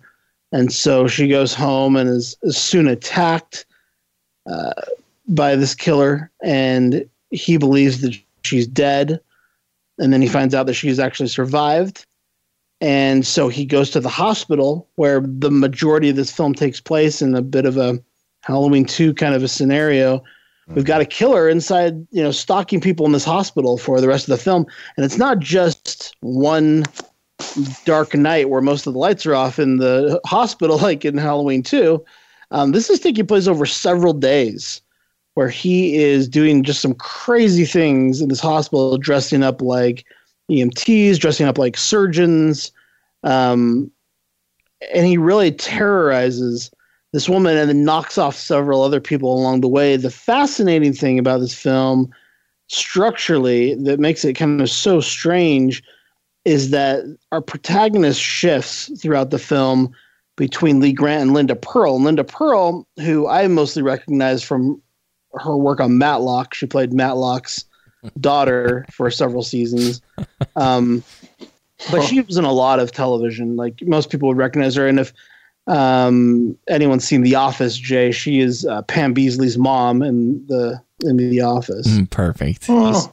She she was also Fonz, Fonzie's girlfriend in the last couple years of Happy Days. Yeah. Yeah. she she's worked a lot on television. Um, but she's great in this role as this nurse. And it's just weird. Like structurally it's so strange. And what I think it does, I don't know if it's intentionally or unintentionally, is it really makes Michael Ironside, our killer, the main character. Because our Oh. two women who were, you know, stalking, it, it kind of changes back and forth between them. I wish there was more William Shatner here. I really like when he's on the screen. He plays producer of the television show who uh, I don't know. Sometimes he seems really sweet. Sometimes he seems kind of kind of slimy, and um, he's kind of the the watcher, protector, maybe love interest of Lee Grant, but um, but he's really he's not a major factor. He's not in the film much. It's, it sounds like from your description that's Shatner being Shatner. You know, it's really it's really Ironside's movie, and it gets deep into his psychology, which again is kind of rare for the slasher genre and feels maybe more thriller esque or more mainstream movie, where we really start to see. Uh, we spend a lot of time with him. We spend a time with him away from the hospital as, as he's kind of like interacting with other women in his personal life and seeing flashbacks to what made him the way he is.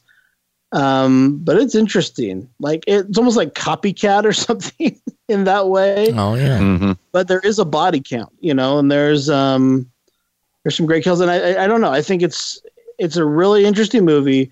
It's my favorite all time horror movie poster, probably if I had to pick one. I was gonna say I do love that poster. But I will say- stout.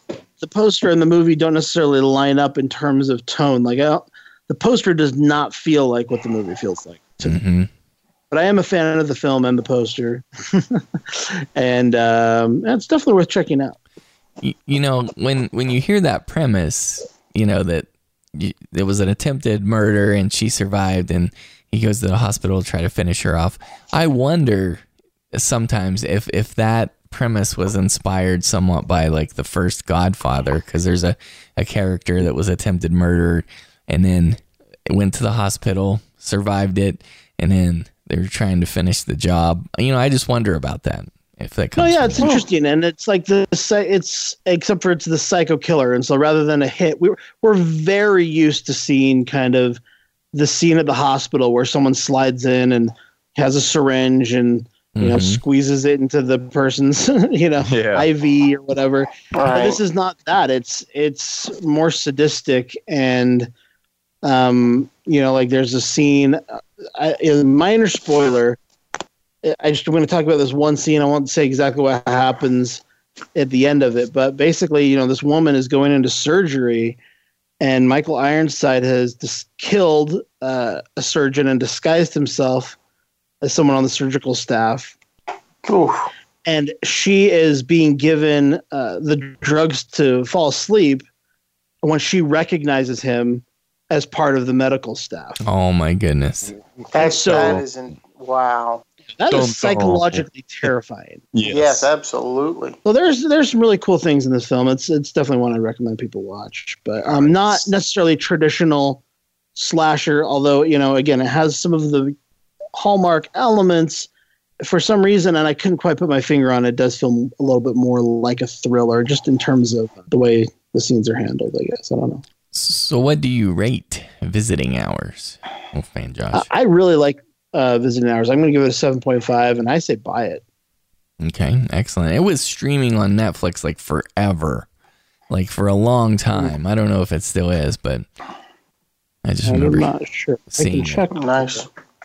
And Michael Ironside is another one of those those actors who I always enjoy uh, seeing in a movie. hmm You know, even, this is one of his s- better roles to be honest. Uh, he's he doesn't have a lot of dialogue but he has a, a huge presence on screen. Nice. um, this isn't a film of uh, you know the the silent i mean i don't know. There is the silent stalker aspect but you really spend time with him. I don't know. It's interesting. It's really interesting. Great. Nice. All right, so that's um, visiting hours, and Josh says it's a seven point five out of ten. Says buy it. Okay, it's not currently streaming on uh, netflix anymore but it is available on dvd through netflix if anyone still has that service Yeah, if anybody does that. Um, okay, so from 1982, there's one called Honeymoon Horror, and um, it's funny because I'm kind of attracted to that title because like my honeymoon was kind of horrifying, not for the reasons you might think. but but uh, we we stayed. Let me okay, quick story time. We'll be real fast. We stayed in this um lake house in Tennessee of this couple that were like uh, presumably friends of the family, but apparently not because they were both nut jobs, and I'm serious about that. And um, we were seriously nervous at night because we could hear them like being nut jobs, and we would lock our door, and it was really nerve wracking. Anyways, we survived it, thank goodness. And this movie here is um, probably more exciting. It's called Honeymoon Horror. the premise is imagine every newlywed's fantasy, a rustic, secluded lover's paradise, Honeymoon Island, and what starts as a weekend of love turns into a nightmare of blood and terror. Anyways, this is directed by Harry Preston. I have not seen it, but the title's intriguing. You guys seen this? No. Uh, probably, but not ringing a bell. But I would say there a lot of these movies would have been VHS watches when I was a kid, but Yeah, I'd have to revisit. I got you. Okay. Well, what do you got for 1982, Greg Mortis? Well, it'd be a tragedy if this one wasn't mentioned. They would probably kick me off of every show. But one of my all-time favorite films, Halloween, number three, Season of the Witch. Ooh. I love this film. Gets so much crap, and I don't care what people say. I absolutely love this film.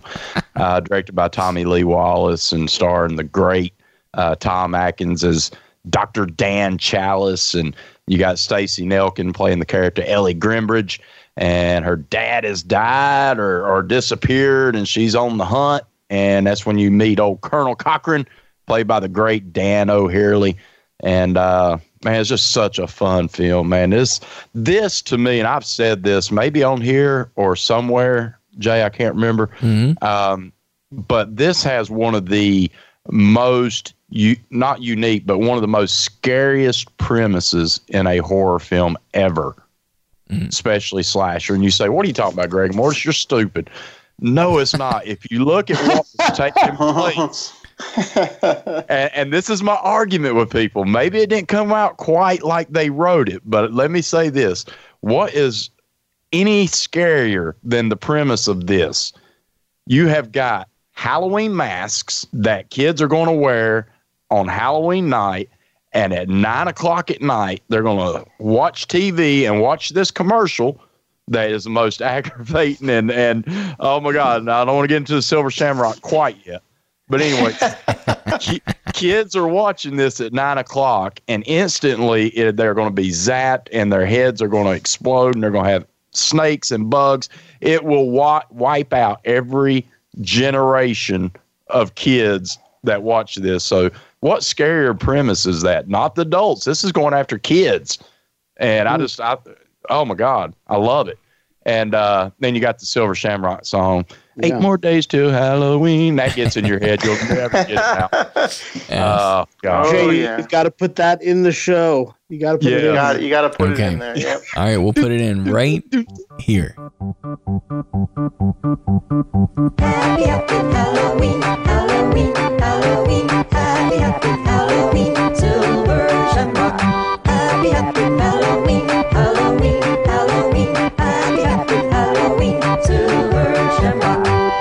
It's almost time, kids. The clock is ticking. Be in front of your TV sets for the Horrorthon. And remember the big giveaway at 9. Don't miss it. And don't forget to wear your masks. The clock is ticking. It's almost time. Happy, happy Halloween,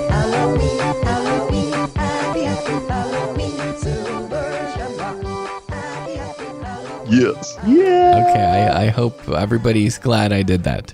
Yeah. Are you putting in every incantation? Are you going to put it counting down? No, just- seven. Just Yeah. once is enough. That's Okay. plenty. I, that used to be my ringtone, and I need to make it my ringtone again. I just, oh, I love it. But no, I mean, this is not Tom Atkins' best role by any means, but still, it's Tom Atkins. I mean, to me, he's Mhm. he's king. I love Tom Atkins and pretty much everything he's in.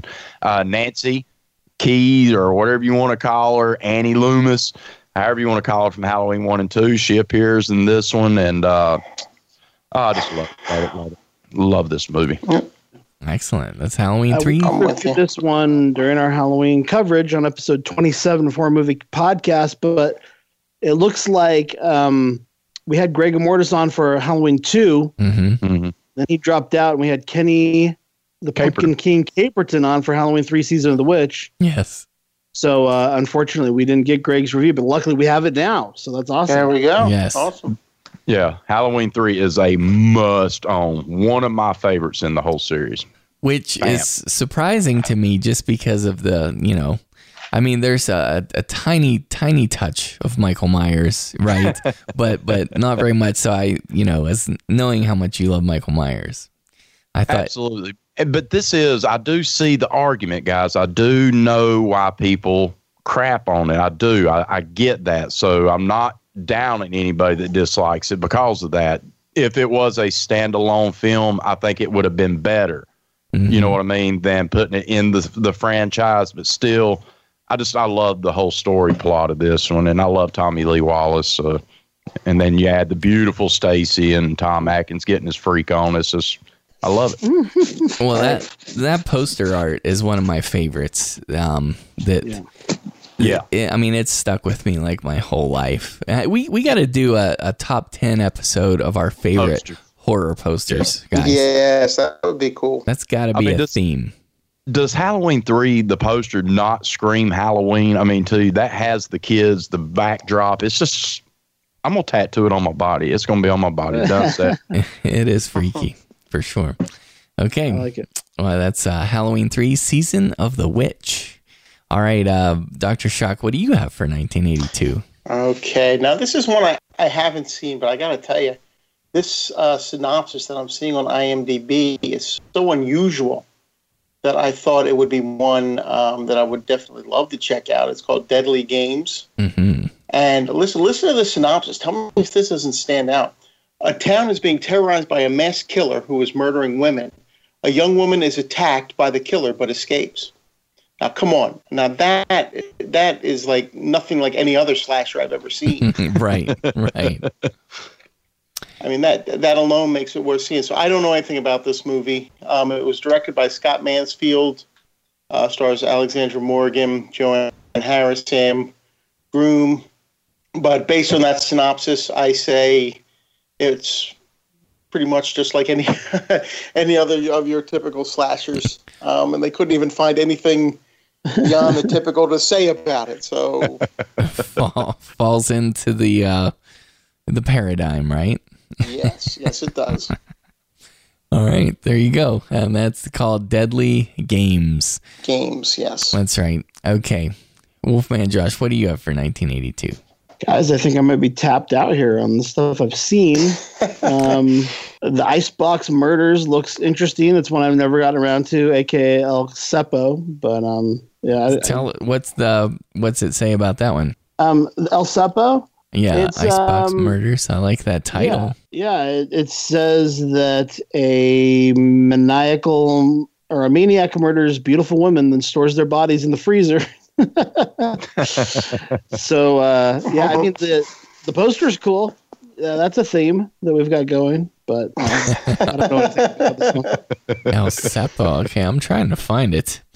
Mm, That's Uh, yeah, interesting. it, it would be on uh, IMDb under EL space CEPO, okay, but in the US it's known as the Icebox Murders. nice. Not to be confused with C3PO either. Uh, right. That's I, I do see a user review here on IMDb that says Toolbox Murders the Saint. So Well, there you go. oh, yeah. Keep reading that, Josh. Let's hear it from Hamburger. This is the person who wrote this is Hamburger. oh, you want to you want to hear the full If- user review? If you don't mind, thank you. With the name The Icebox Murders, I was expecting something in the vein of gruesome goings on and plenty of fake looking frozen corpses. Instead, what I got was a lot of overly talky characters and dull moments. There's absolutely nothing, I repeat, nothing noteworthy in the film. It is slow, boring, dull, and poorly made, adding to your already tiresome state if you make it all the way through. I keep thinking, okay, something good is bound to happen now. But alas, the movie ended and I was completely let down. Even the killer's disguise, when it is revealed, is just ridiculous. I am not even going to mention the acting. You know where I'm going with this. Steer clear of this Spanish border fest and watch something Naschy or Franco for your Spaniard fix. Again, Toolbox Murders, this ain't. That sounds like a very Jay of the Dead kind of review to me. Well, uh, I'll, I'll take that as a compliment. Thank you. I don't great. think so because he didn't he didn't time anything. That- That's true. yeah. Well, he did say it was slow, boring, and dull. Okay. So from 1982, there's a movie called Night Warning. It's also known as uh, Butcher Baker Nightmare Maker. But Yes. I, I think I like night warning. But anyway, the premise is an orphan teenager finds himself being dominated by his aunt, who's hell bent on keeping him with her at all costs. This is uh, directed by William Asher and Jason Dragon. Um, he says this deals with issues far ahead of its time, also known as One Night Warning. So this is in his honorable mentions, something to check out. Mm-hmm. Have you seen that one, Greg Mortis? I have, and I actually thought it was pretty good. It has Bill Paxton in it. Oh, excellent. Well, there you go. Yeah, yeah. I mean, it's it's a decent watch. It's it's worth a watch. I wouldn't buy it, you know, rush out and spend twenty bucks for it, but it's worth a viewing. Right. At this point, let's move into Gregor Mortis's feature review of Girls Night Out. You know what really turns me on? I love to be scared. But lately, things are getting weird. I don't want to be here. I want to, I want to go over right now. I don't want to be here. I don't want to be here. No one has seen Cheney. Woo! It's girls' night out. Just actually rewatched this again today, and it, I've seen it a few times now. But check this out: girls' night out. The next time you go to a fancy dress party, check who's going with you. And then the back of it says, "You know what really turns me on? I love to be scared." Um, you're not going to be scared in this movie, fans, at all. Uh, but it is a decent slasher flick.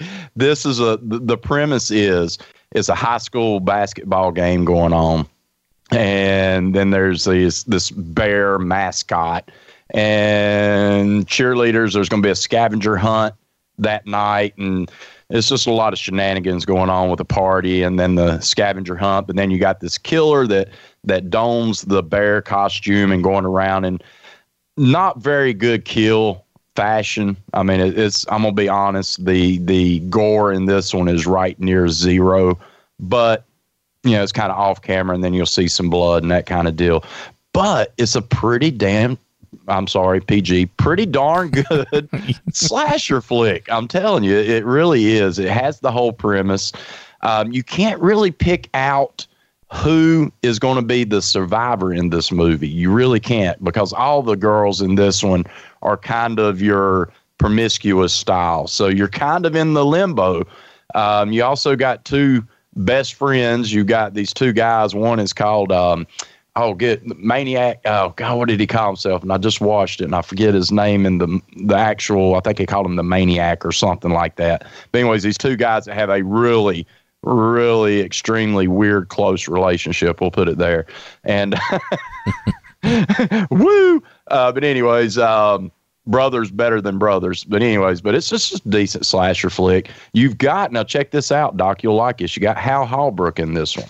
Oh, okay. Nice. Now, nice little tidbit about Hal Holbrook's character in this one. He plays the uh, campus uh, cop. Okay. So what happens in here? And I'm sorry, it's not high school, it's college. I'm sorry, college, not high school, college. But he plays the campus security guard, which ends up being more like he's a straight up cop.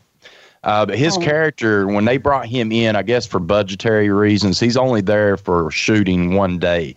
Now, majority of his scenes they recorded at a different time. They brought him in, and he basically off camera by himself were doing these scenes, and then through editing, they brought in the other characters to make it look like they were on set at the same time, but they weren't through a majority of this movie. It was just him talking to a camera, and then through editing, they would add in, and they did a flawless job. You couldn't tell it.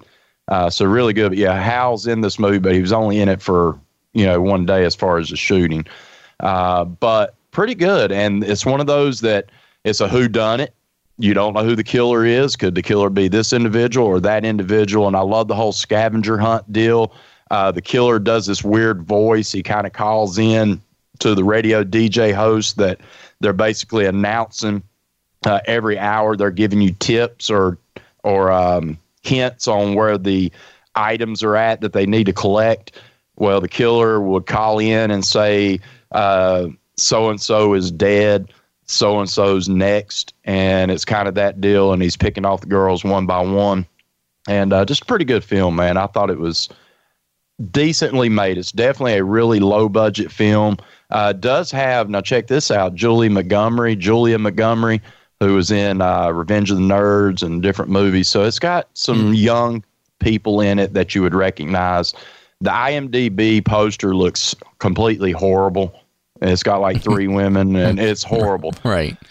The, you can get this DVD for fourteen ninety nine on Amazon, and it actually has a very cool looking retro. It's the Slasher collection.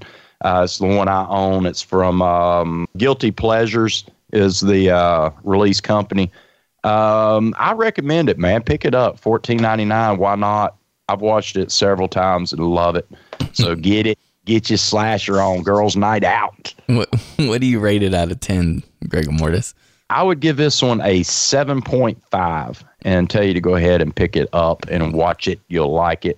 No nudity, uh, or I think it does have a little flash of a nipple, but no nudity, but still well worth the watch. Okay, one last. Even so, Yeah, still worth. Even so. even, even with that. Even though, even only one nipple.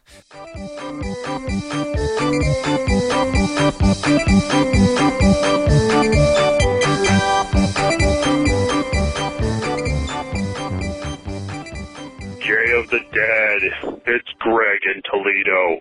And it's the 13th of October. Not quite a Friday, but still as spooky.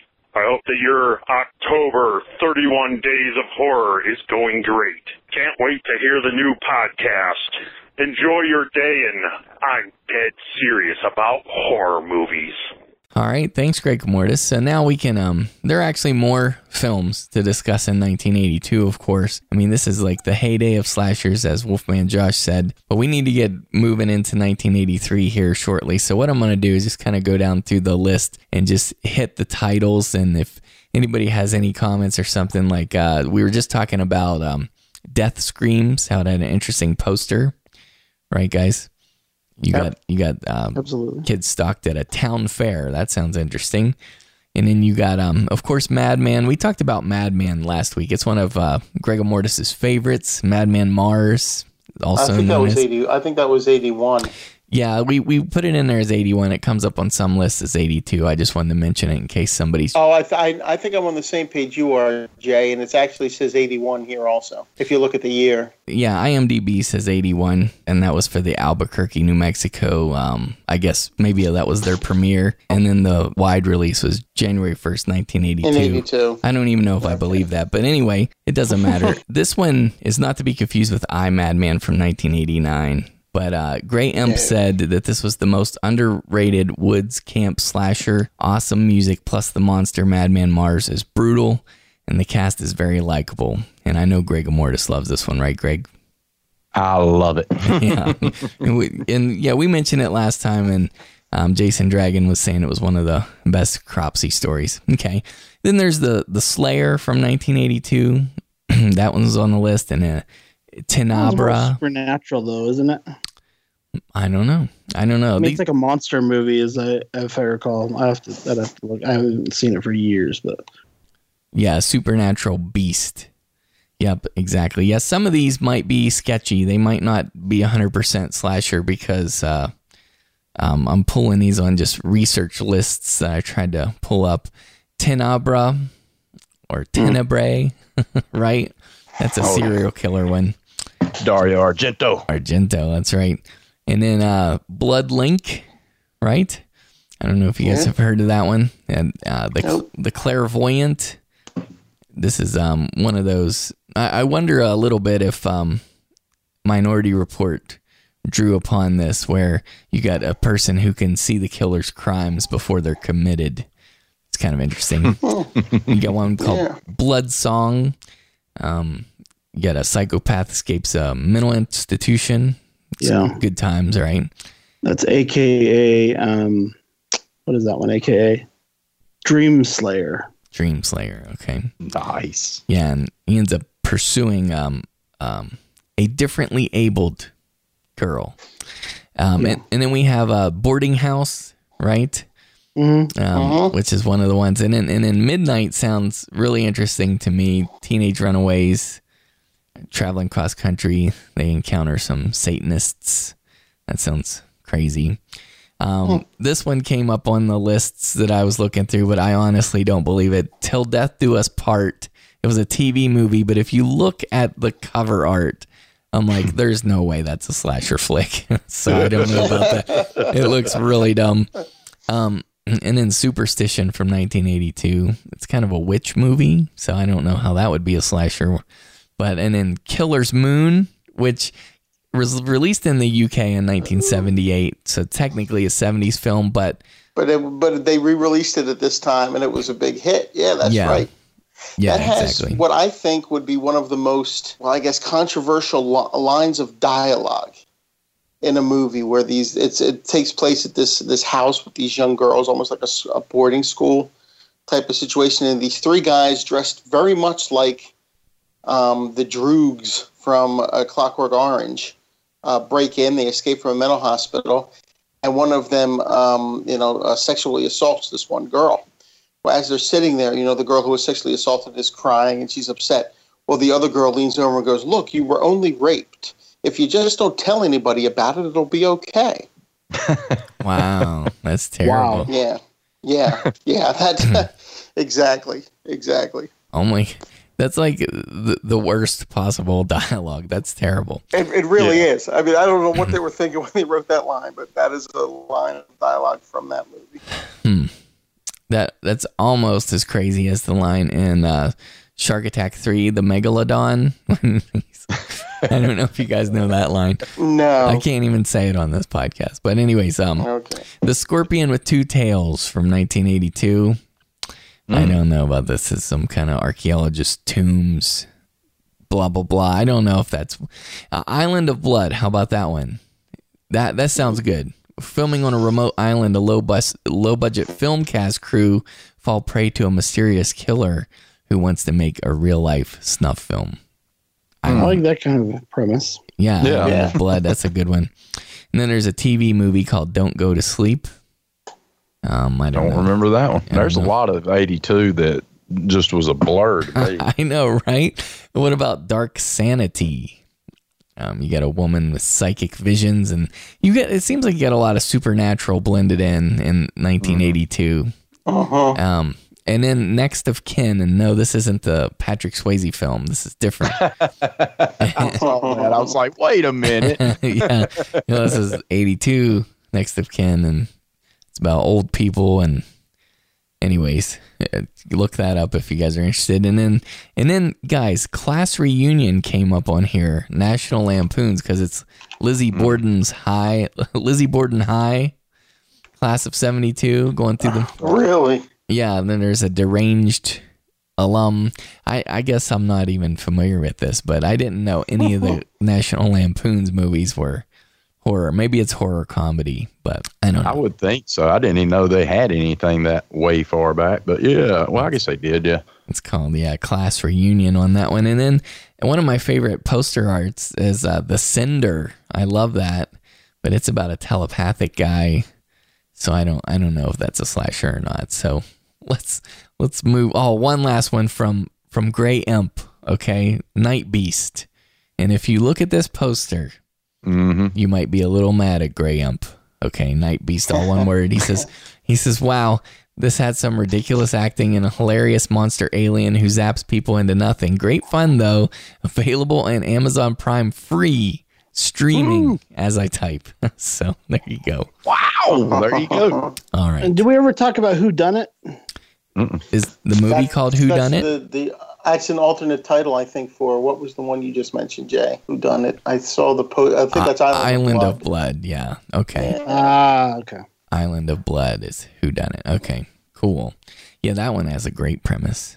All right, now we're ready to discuss the slasher films of 1983. I'm gonna just kick it off with one that I learned from uh, Bill Shetty on our Best of the 80s and 90s episode.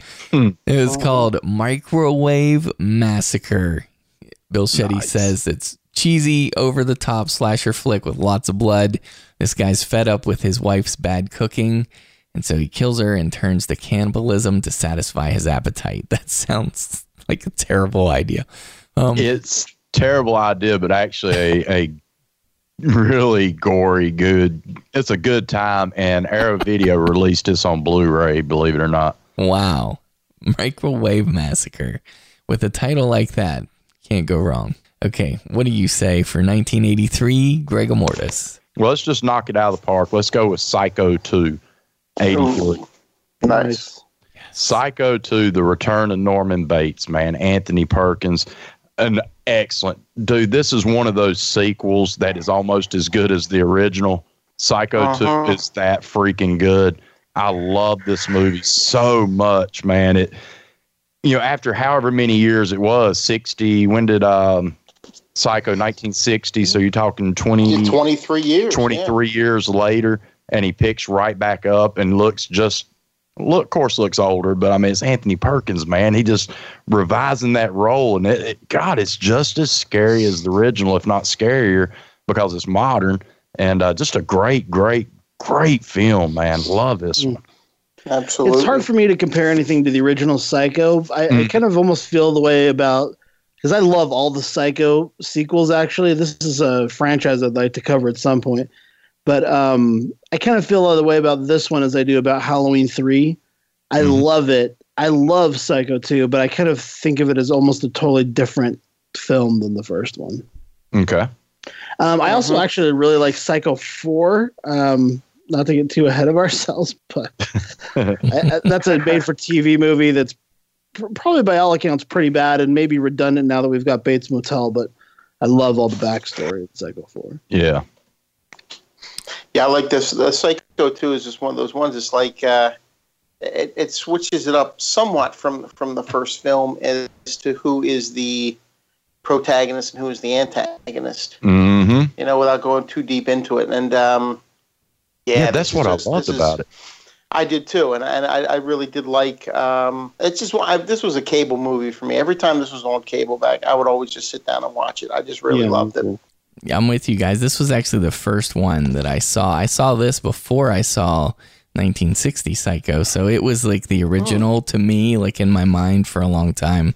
And, Nice. and it's exceptional. Um, some people call this a masterpiece. In fact, um, Jason Dragon had it as number 11 in his top 20. He said, "Why is this not considered a borderline masterpiece? The best direct horror sequel to a masterpiece." So, Jonathan Watkins had it in his top 10 at number three. He said, How is a 23 year later follow up to one of the greatest movies of all time any good? Psycho 2 defies all odds.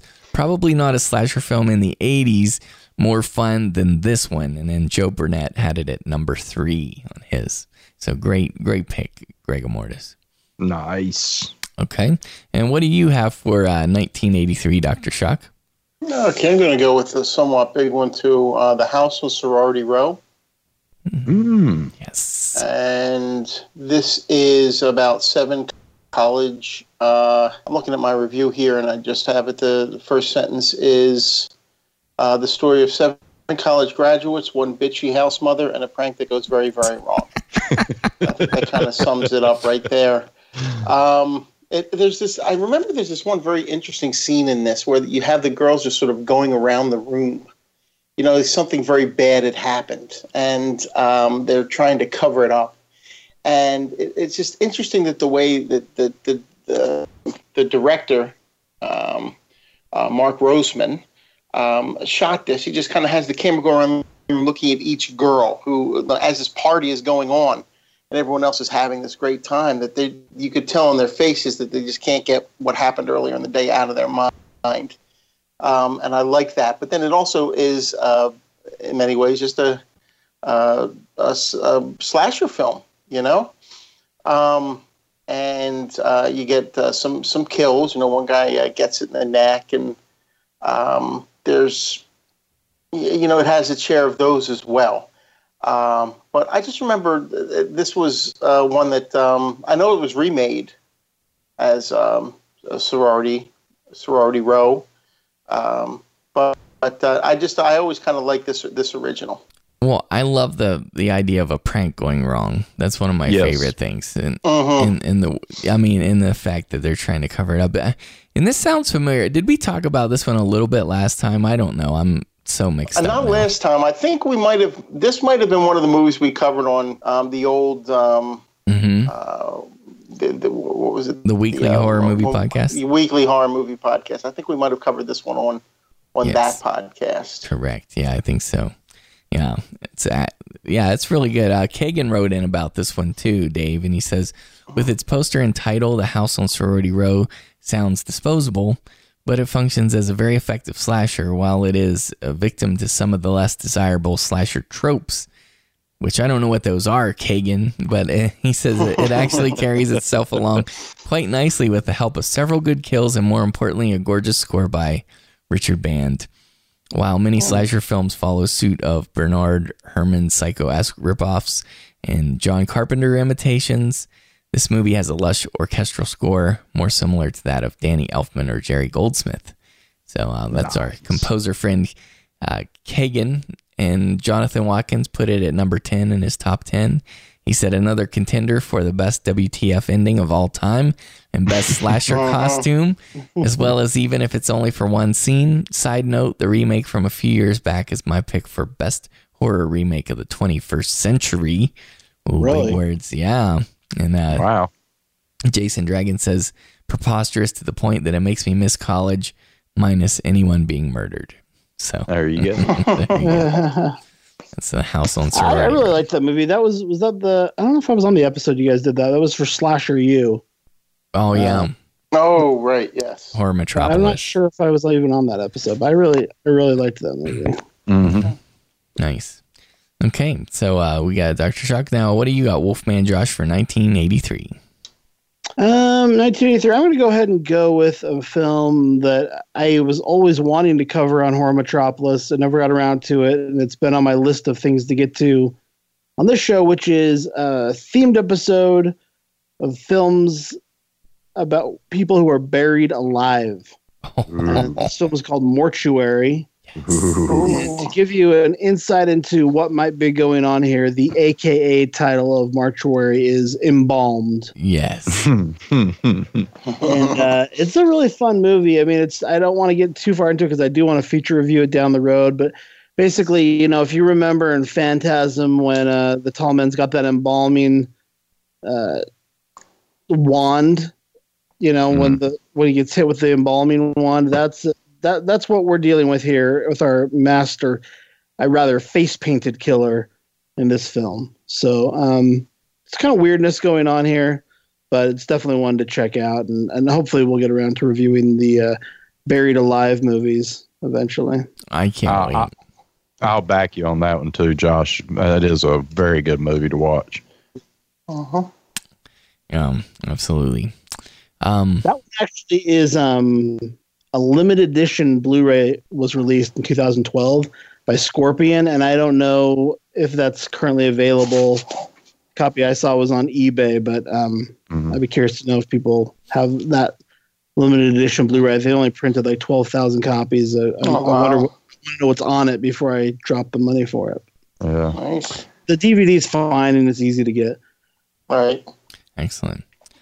Okay, what about one called uh, Sledgehammer from 1983? It's um, directed by David A. Prior. It's a young boy murders his mother and her lover with a hammer. Ten years later, a wave of teenage murders plagues the same area. Gray Imp wrote about this one, another ultra low budget with terrible costumes and hair. Drunk colleges, drunk college kids get bludgeoned by the uh, titular weapon. So, uh, Greg Mortis, have you seen Sledgehammer? Years and years ago, like probably eighty four. oh wow, okay. I remember as a as a young tyke, I would have been teenage years. I remember really being kind of creeped out and grossed out a little bit by it, but that was when I was very young. So that's a definite on my list to rewatch. That one, as soon as I saw it on the list, I wrote it down and said, "Search this out, find it, and rewatch it." Because I do remember as a, I was probably fifteen ish, sixteen ish when I watched this, and I do remember liking it then, but I don't know about now. Okay, I gotcha. It sounds intriguing. I mean, the whole sledgehammer, like, mm-hmm. like, that's a great. One of my favorite things in slashers is just the weapons that they use, and Yes. the the bigger, like the more like scary the weapon, I think the more excited I get. But Mhm. and, you know, you know, you don't have any slashers with like kazoos, people killing people with kazoos, but but I always thought that we should make a slasher flick where somebody kills with like a weed eater, like an edge trimmer. That would be brutal. Uh, well, Jason used somewhat of a style of that at one scene. oh, that's correct. Yes, you're right. All right, sir. What what do you have for 1983, Gregor Mortis? How about a film called Sweet 16, Mm. um, directed by Jim Sotos? And uh, this one has uh, a familiar face in it. One of the actresses is Dana Kimmel. Uh, you'll know Dana Kimmel from Friday the 13th, Part 3, uh, the lead actress there. And um, actually has Don Shanks in it as well. And I love Don Shanks, played Michael Myers in Halloween 5. And uh, I love Don Shanks, man. I just, he is such a big dude, too. God bless when I met him. I was like, dang. His arms are like freaking, I don't know, man. They're like freaking tree trunks. But, but yeah, this one's a decent slasher flick, not one of the better ones. But the poster art's really cool. It kind of gives you, if you look at the poster art, you got a woman in water and then a blade coming below her. I kind of almost feel Jaws esque with that for some reason. I don't know why, Mm-hmm. But it kind of gives me that Jaws feel. But uh, what terrors? Listen to this. What terrors are unleashed when a girl turns sweet 16? And uh, just a decent, cool little flick. Uh, Melissa Morgan, played by Lisa Shirley. Uh, she very beautiful woman, by the way. Woo. Uh, goes, she moves from big city to a small town, and you know all the guys. She's promiscuous now. She's not one of those girls that's she likes sex stuff, and uh, all the guys want to get to know this little girl, and you know that's when some shenanigans takes place and the killer. Uh, pretty decent watch. Sweet sixteen. Excellent. Yeah, that I love that poster art. It's it's among Oh, my awesome. favorites, I'd say. Yeah, definitely. Y'all need to do that poster, or I would totally love to listen to y'all talk about posters. you can be on it. You can be on it if you want. I need some. I got some posters, but none as cool as these. Nice. Okay, that's Sweet 16. And uh, Dr. Shock, what do you have for 1993? Right. I'm going to mention one here, uh, more for the director who made it. Actually, I've not seen the movie. It's called A Night to Dismember from 1983. The, the premise is a woman from a cursed family is released from a uh, mental facility, and soon uh, dismembered corpses start turning up. What caught my eye, though, is the director. This is directed by Doris Wishman, um, the, the first lady of exploitation uh, filmmaking.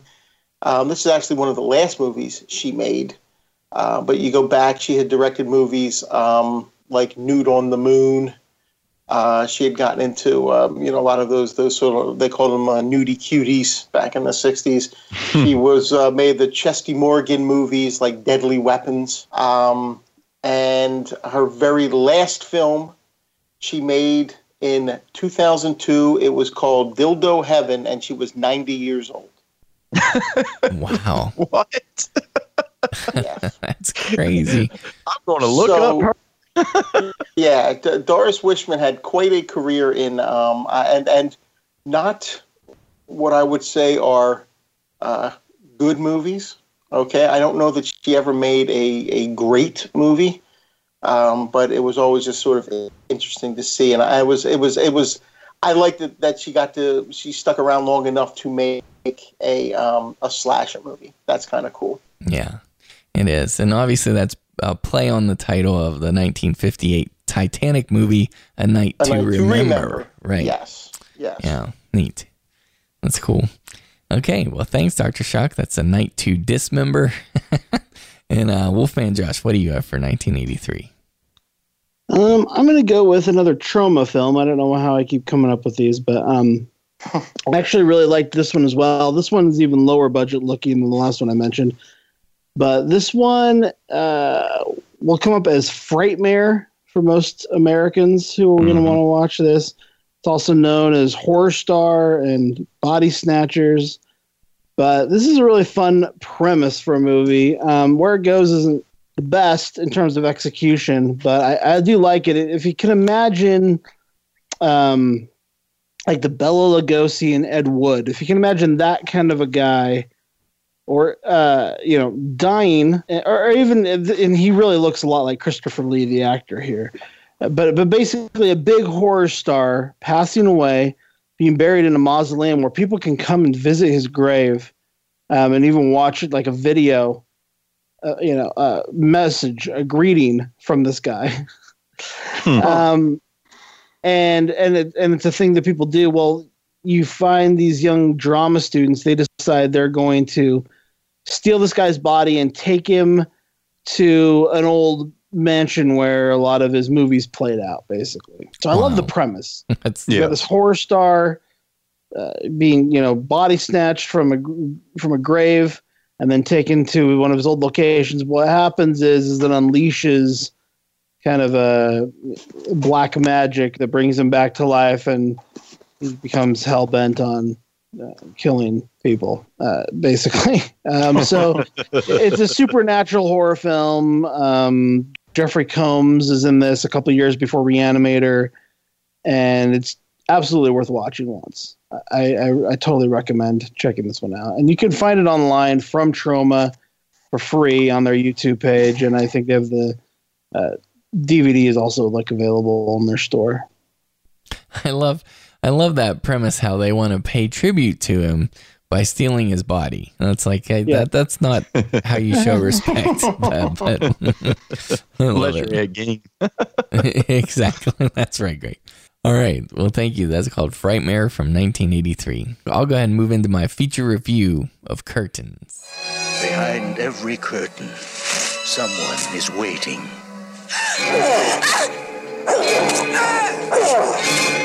Someone is watching. Someone is hiding.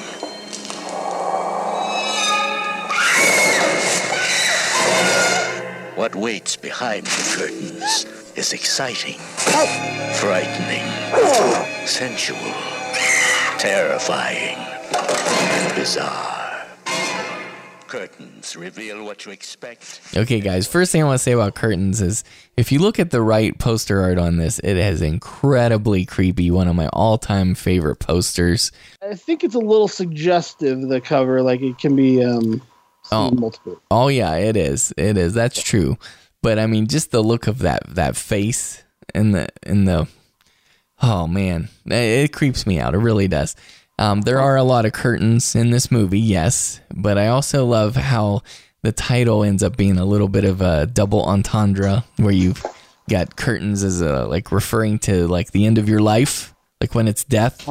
Like, oh, it's curtains for me. Anyway, this is about you got six actresses um, who are competing for this movie role at this mansion, and they're targeted by a mysterious masked murderer. And um, this is a Canadian horror film. It's one of those whodunit type of mystery slashers. And the first thing I just want to tell people, the reason I picked it is because it's it has one of the scariest, if not my scariest mask ever Yes. for a slasher. Like it's like this hag mask, and and Greg Mortis, tell me if you tell me if this is b- b- blasphemous to you. Um, it, it's almost like a blend of the Michael Myers mask with the Ghostface Killer mask. Like if you think about those two morphed together, I see a little Michael Myers, I see a little Ghostface Killer. It's also got like long stringy orange hair and it's just really unsettling to me. Okay. So I you- love the mask, but I think you're stretching a little bit for me to see Michael and Ghostface. yeah, like if you blended them together, I mean, I, I don't know. That's I just see an old lady. I mean, I don't, yes, but it is creepy. I love the mask. super creepy. It really freaks me out. If people can look it up, like on IMDb in the little Yes. photo section, they have it right there. But uh, but the mask is scary, right? But also, um, there's like this when the killer is attacking. There's like an exhale grunt kind of thing, like when when the killer is stabbing or striking, and it's kind of muffled by the mask, but it's extremely creepy. And um, I actually have a clip of it here. I want you guys to hear it. Do you hear that? like, Yes. oh man. Yeah, when you when you hear that noise and see the mask, and and uh, I mean, it gives me kind of cold chills actually. Um, it's one of those movies that opens like with the the title curtains and it kind of drips blood. They have this animation, so you're like, well, what am I in for here? And unlike the horror movies of today, like people have gotten used to in the modern horror, the lighting in the film, like a lot of our modern horror movies are just like bathed in, in shadow. It's just cloaked with darkness. Like a lot of the screen, there's tons of darkness. And well, like this is one of those movies back in the day where it was just really bright and, and like brightly lit. It doesn't even feel like a horror movie. But then, you know, things start happening. You know, it has definitely has horror in the daylight. I mean, the most uh, famous scene, there's an ice skating scene in this where the killer attacks, and that is so scary. is scary. Huh, Greg Mortis? No, I'm totally agreeing with you. That whole setup of that, it's daylight, which I love because, like you said, most horror movies take place in the dark, and this one's in broad daylight mm-hmm. in the snow, which I've always loved movies that, especially horror movies that involve snow. Why you waste a beautifully white blanket without throwing red blood all over the place, I don't know. But this film, that whole icon, I call it iconic. It's such a great scene with that ice skate and it's kind of slow motion in parts, and it's just coming right at you. So freaking creepy. Yeah, yeah, and and and it's um, I I think, uh, well, and if you were to describe the whole sequence to somebody, it might sound dumb, you know, because Yeah. you got this girl who's ice skating, and then all of a sudden, this killer comes at her on the ice, and it, it might sound silly, but it is not silly. The way they filmed the killer's legs and the skates, and the killer slowly starts across the ice, like coming toward the camera. The camera's Yes. going backward, and it is horrifying. And just the way the legs look in that, I, I can't, I don't even know how to explain it. But um, there's also a creepy doll that shows up through this movie, and in the face of the doll, I mean, it's not quite like on the Annabelle level, but it is still it's a more realistic type of doll that they might actually have sold in stores. But the, the face of the doll, it's an unhappy looking doll, and that's creepy too, and it's really used mm-hmm. well. And then this movie has one of my most universal fears in it, guys, and and my fear probably came from this movie. Um, but have you ever gone out into your garage at night and you go to get in the car and you're kind of worried you're going to see somebody just sitting in your car in your garage? Well, th- th- this has that where the hag is sitting in the car. it's so scary Right. to me. But anyways, um, uh, for me, this is I actually really enjoy this. Um, my biggest complaint with it is with a, a lot of the films from this era is they're really kind of lethargic and slow moving like that ice skating scene. They show you basically a whole olympic ice skating sequence. I mean it feels like a long time at least at least i don't know between one to two minutes it feels like a lot of ice skating to get to the Yeah. payoff. I don't know maybe i'm just impatient but but i mean they- they're a little too lethargic with it but uh, still it's an 8 out of 10 for me. Uh, this is a buy and um, this is on Allison with a Y. It's on her list. Curtains. Um, Mark H from the UK. It's in his top five slashers. Jason Dragon calls it the creepiest of all '80s Canuxploitation films. And John Vernon plays in this. He said he commands the screen. You got Jonathan Watkins liking this one in his top ten. It's number six. He said some of the most well-crafted kill scenes and he references the scene on the frozen pond as good as it gets. And if you love a good WTF ending, this is one for the ages. And um, there's another modern slasher. I, I won't mention the name of it, but there's one from 2008 that I really love that I think pulled some of its inspiration from Curtains when you get to the reveal um, of the killed the Who Done It. But anyways, um, Greg Mortis, what do you rate Curtains? I've rated it before, and I cannot off the top of my head think, but I would definitely be in the eight to nine range. And I'm with you. I have the Blu-ray, which looks absolutely gorgeous, and I'm wanting to say Synapse Films is who released it. Uh, Yeah. But I highly Synapse, recommend yeah. the Blu-ray. Yes. Oh my God, such a good Blu-ray. Excellent. Nice. Yeah, I, I really like this one too. I I'm not quite as high on it as you guys, but I think it's definitely a classic that people should check out. You know, we I talked about this last time. There's so many.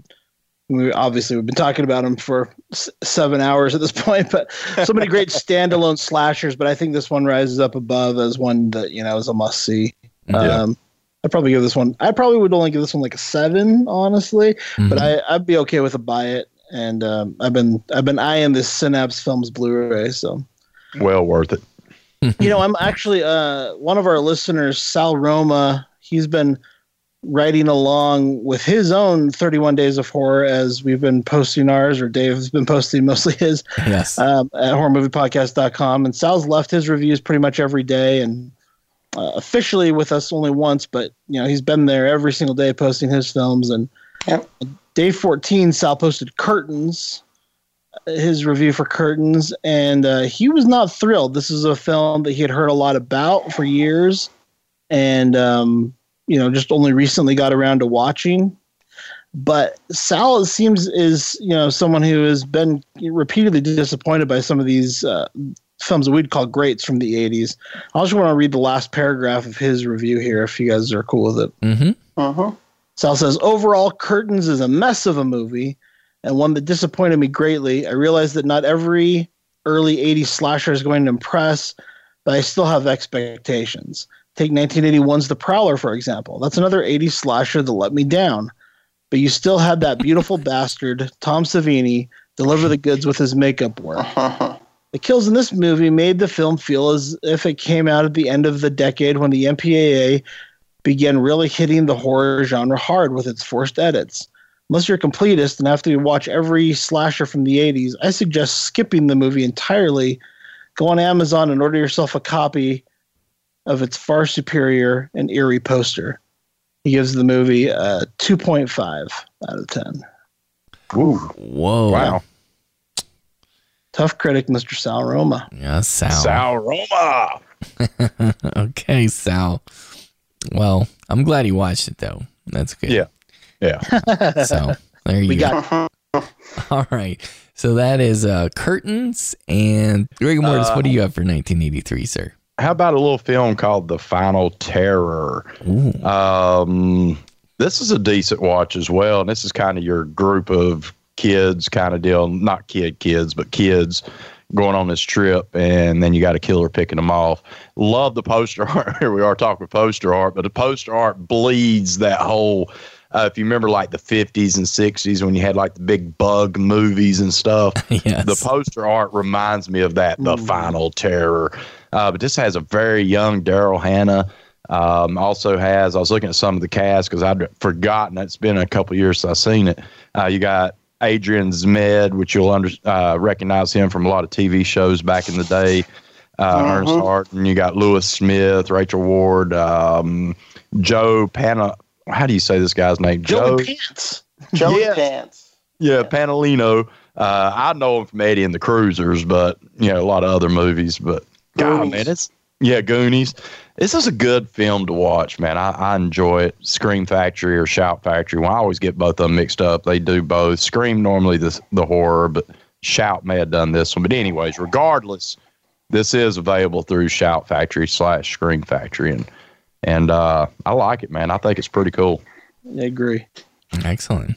Let's move into Dr. Shock's feature review of Sleepaway Camp. Dear Mom and Dad, I've been at a sleepaway camp for almost three weeks. And I'm getting very scared. Welcome to Sleepaway Camp.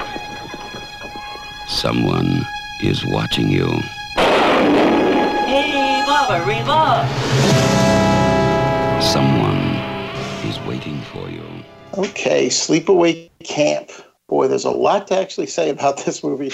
Uh, directed by Robert Hiltzik. Uh, just to give you a quick idea, there's a that opens up with this boating accident uh, where a father is killed and he has his uh, son and daughter in the water with him. Um, right after that, Angela, played by Felissa Rose, uh, one of the kids, is sent off. To, she she's living with her um, eccentric, eccentric Aunt Martha, and I think that's putting it mildly. Uh, Aunt Martha is one of the strangest uh, guardian characters I've seen in a movie like this. Uh, just the way she talks and, and whatnot. But anyway, um, summer's coming around, and Aunt Martha packs Angela and her son Ricky off to summer camp. Angela's kind of shy, kind of withdrawn, has a hard time fitting in. Ricky's sort of looking after her. He's a little more familiar with the area, and, and, and he's been there before. Um, you know, but uh, some of the girls are, are sort of picking on Angela.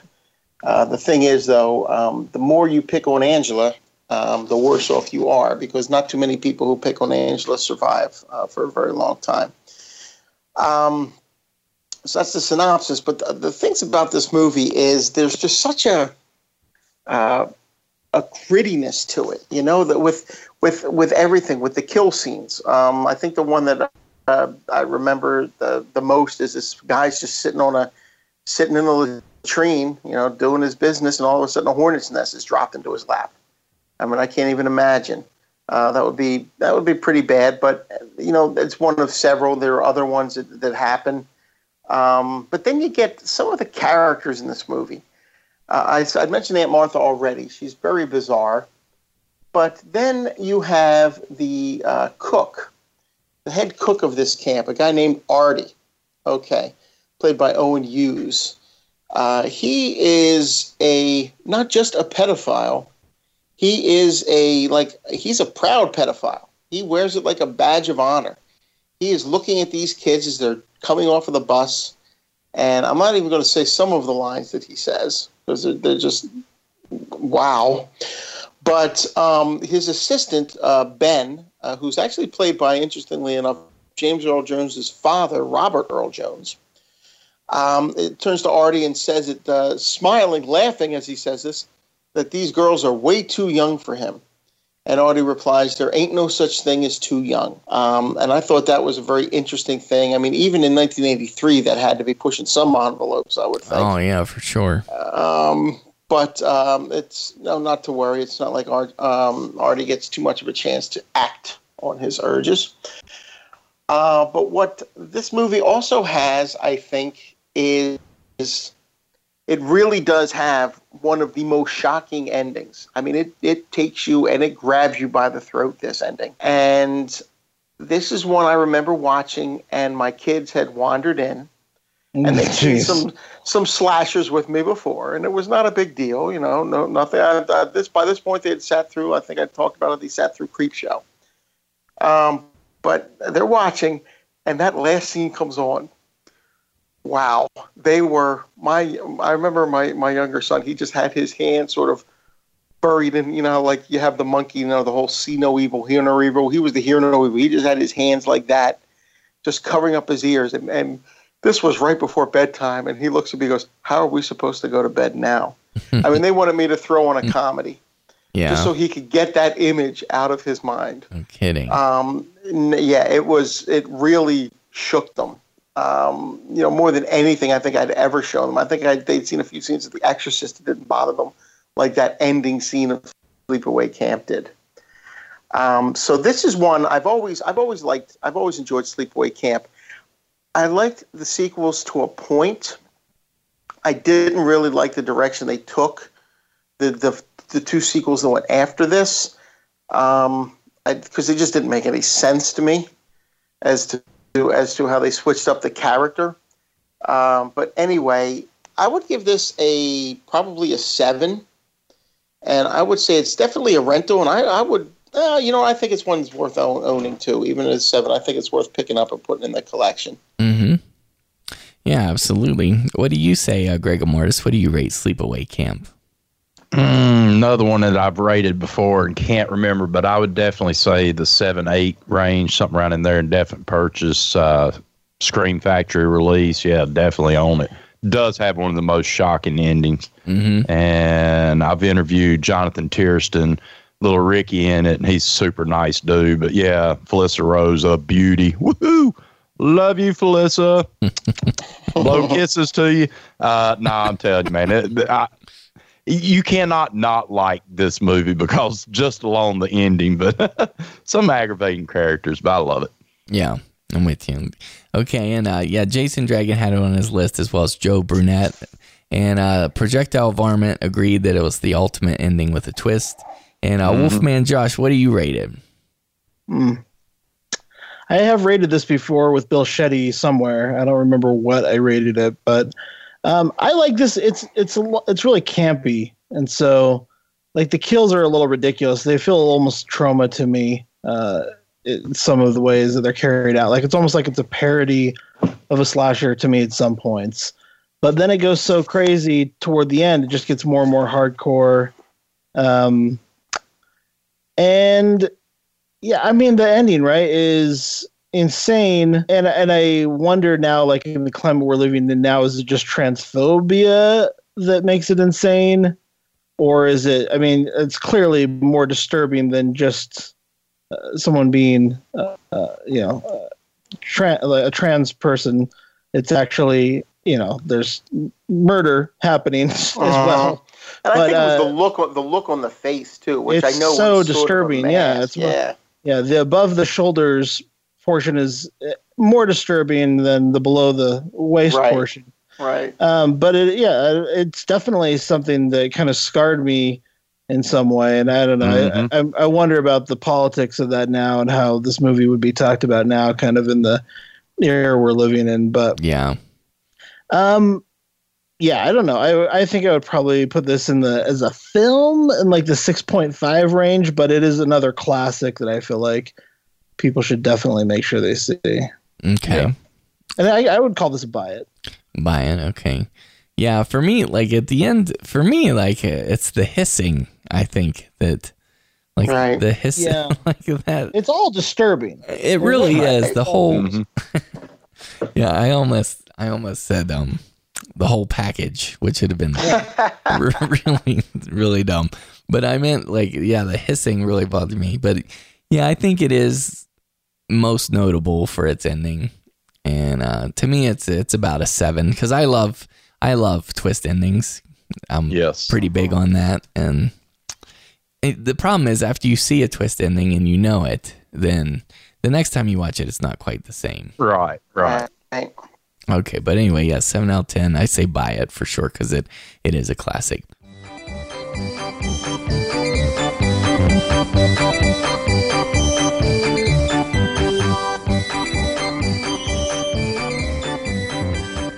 All right, horror movie podcast. This is Greg, or the Gray Man, out of Toledo, Ohio, and I'm just calling to say congratulations and happy anniversary for three years of podcasting, 101 episodes. Awesome. Keep them coming. You got great listeners out there. I'm glad to be part of the community. All right, all right, all right. All right, so we're gonna just kind of start wrapping up 1983. Yes, there's a lot more to be said. We're just gonna kind of go down through and hit some of the titles here, um, just really fast because uh, it's like, um, you know, it's about time for the East Coasters to get up pretty soon. we're we're in serious business. So, um, uh, Gray Imp wrote in and had Night of the Demon on here, even though it came out in like 1983 as when it was made. But he said he counts it as being released in since it was released in '83. Um, anyways, he said that it's a Bigfoot thing slashes dumb hikers in the woods, super low budget, and the original sleeping bag bash kill. Nice. So that's great. Gray Imp says that.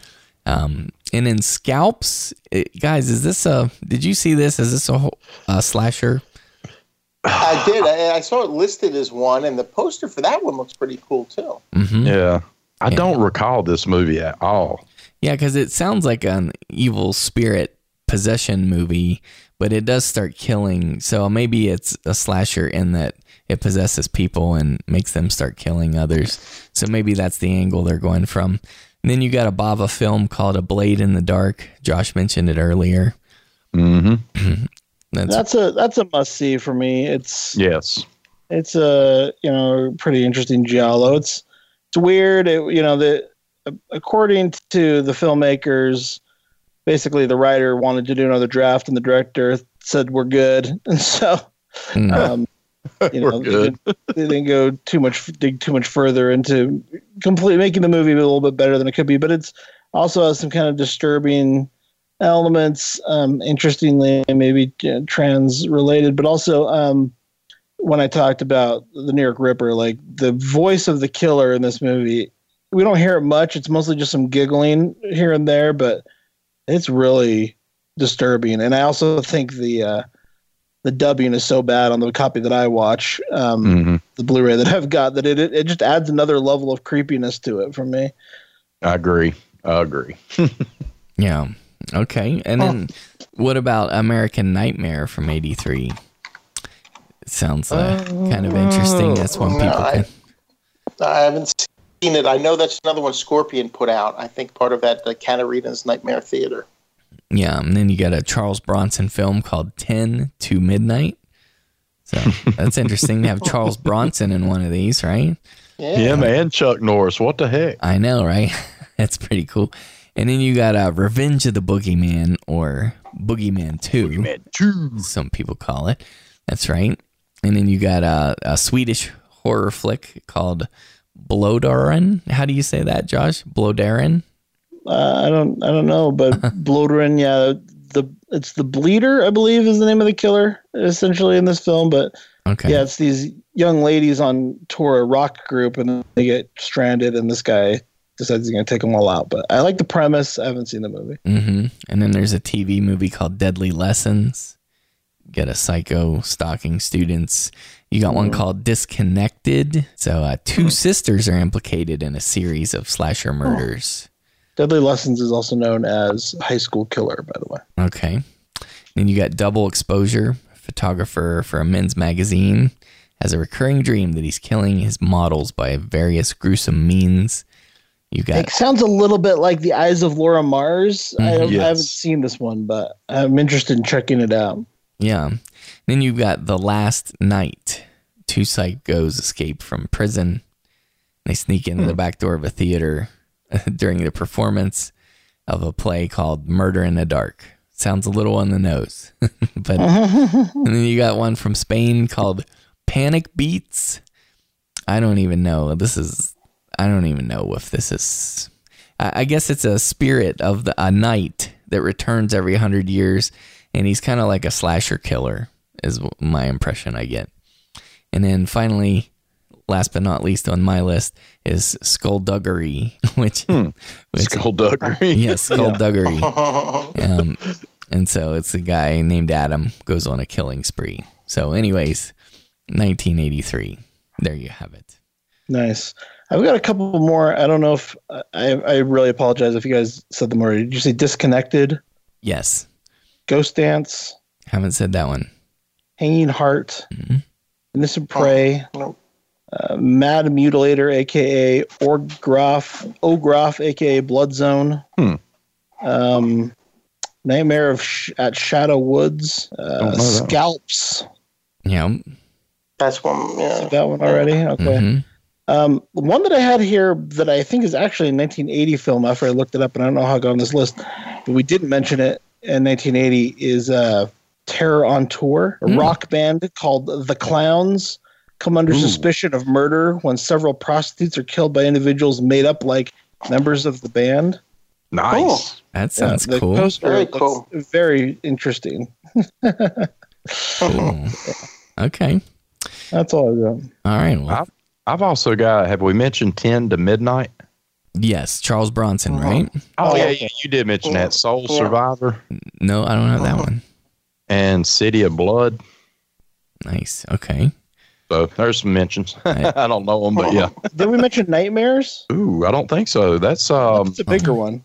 yeah, that was um, It's an anthology film, though. yeah. Oh God, I can't remember who directed. it. Yeah, but I know what you're talking about. Joseph Sargent. Yeah, yeah. Yes. Nightmares. Okay. Yeah. Apparently, there's a slasher somewhere in that one. Moon, Moon Zappa's in it. And, so and in and in fact, that's Leaving and Emilio Estevez. yeah, night, they recently uh, reviewed Nightmares on our anthology episode, right? We had one of our guests come on and talk about it.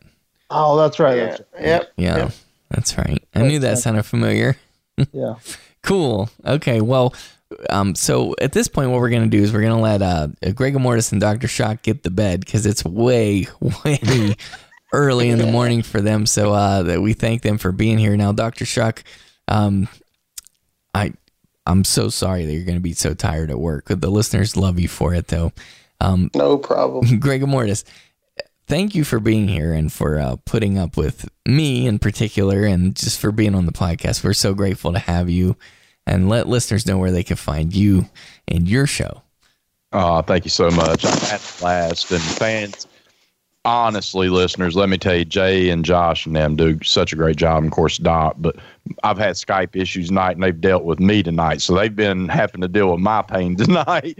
so uh, I do apologize, Josh, because I mean, Jason, because I know it's going to be some hard times editing and I apologize. But uh, you can follow us at landofthecreeps.blogspot.com. Uh, we got our new episode coming out, which will be our Halloween episode, which will release on Halloween. I don't know exactly when this episode's coming out, so I'm not going to say what we're reviewing. Uh, but it's going to be three little scary flicks I think you'll enjoy. But and then, of course, my Facebook, Twitter, Instagram, all them good avenues. You can email me, uh, Greg and Mortis 666 at gmail.com. And I do want to say, Jay, since being on the episode last week or whenever it released, I've been getting a lot of friend requests on Facebook from individuals, and I want to say thank you so much. I mean, um, so yeah, welcome to all the new people that's hitting me up, man. What's up? Had two today, actually three today, and uh, added them. So awesome, awesome. That's wonderful. Nice. Well, thank you. And if I'm not mistaken, Greg Mortis, you've actually agreed to subset, subject yourself to uh, w- at least one more of these, right? Because you're going to get through the 80s with us. Is that true? Um, As long as you'll have me, I'll be on for the 80s, brother. okay. And Awesome. thank you so much. We're grateful to have you. And, and what about you, Dr. Shock? What are your, where can people find you? Uh, you can find me at dvdinfatuation.com. I'm still going strong, getting towards the end of the 31 Days of Horror now. Um, you can find me on Twitter at DVD Infatuation. You're going to have uh, find me on Facebook also. I have a Facebook page. And over on Land of the Creeps. You can uh, listen to I will be part of that Halloween episode as well. Wonderful. All right, buddy. Well, you guys have a good night. It was great having you. Thank you for being here. Thank you. All Thank right, guys. Have a good one. Take care. All right. It was great to have Greg Mortis and Dr. Shock with us. Wolfman Josh, it's just you and me. The Yeah. guy, the guys in the mountain time zone in Utah, and it's still like uh, twelve thirty for us. So I'm so tired. I know I, I am t- I am too. Well, I tell you what, I actually um I saw The Shining today in the theater. Wow. Yeah, it was incredible to see that on the big screen. I just thought I'd shout that out. I'll also say yesterday I saw Ouija Origin of Evil and for the average person, we'll we'll feature review it eventually, but for the average person who's not necessarily a horror fan but they want to go to the theater and see something that'll freak them out for Halloween, okay, that'll be fine. They could go see it. But for you horror fans, I'm talking about the people out there who are dead serious about horror movies. It's okay, but it's mostly more of the same. Um, we'll talk about it later. Uh, This is not a, a the uh, it's a red box to me, but anyway. Shani said it was dreadful. yeah. I mean, and and I thought there were things to appreciate about it, so I don't want to be totally dismissive. yeah. But um, so because I'm trying not to be that guy, just totally dismissive, and and so it has some admirable things, but mostly it's a lot of what we've seen before. And yeah, stop making Ouija board movies. Thank you. Okay, uh, so let's move into slasher madness round two. Yes. These are the results, and uh, Wolfman Josh, we're gonna see how much your finger is on the pulse for everybody Okay. since, Okay. since this is Halloween and everything. So, who won between My Bloody Valentine and Friday the 13th, Part 2? Okay. I, I'm tempted to say Muddy Bloody Valentine, but I feel like Friday the 13th Part 2 is a classic, so it had to have won in this case.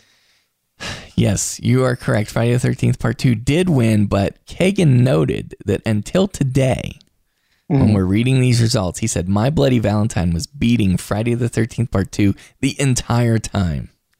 So, Wow. yeah. Yeah. Interesting. I mean, here's the thing. I, Friday the 13th part 2 is probably the better film, but as far as like a special quote unquote just un- just a really neat slasher, My Bloody Valentine is one of the best. Yeah, I'm with you. Yeah, so okay, so Halloween 4 versus April Fool's Day. It's got to be Halloween 4. Correct. Prom Night versus Slumber Party Massacre. I personally love Prom Night, but I have to guess Slumber Party Massacre. Well, you were right with what you loved because Prom Night won by a major margin.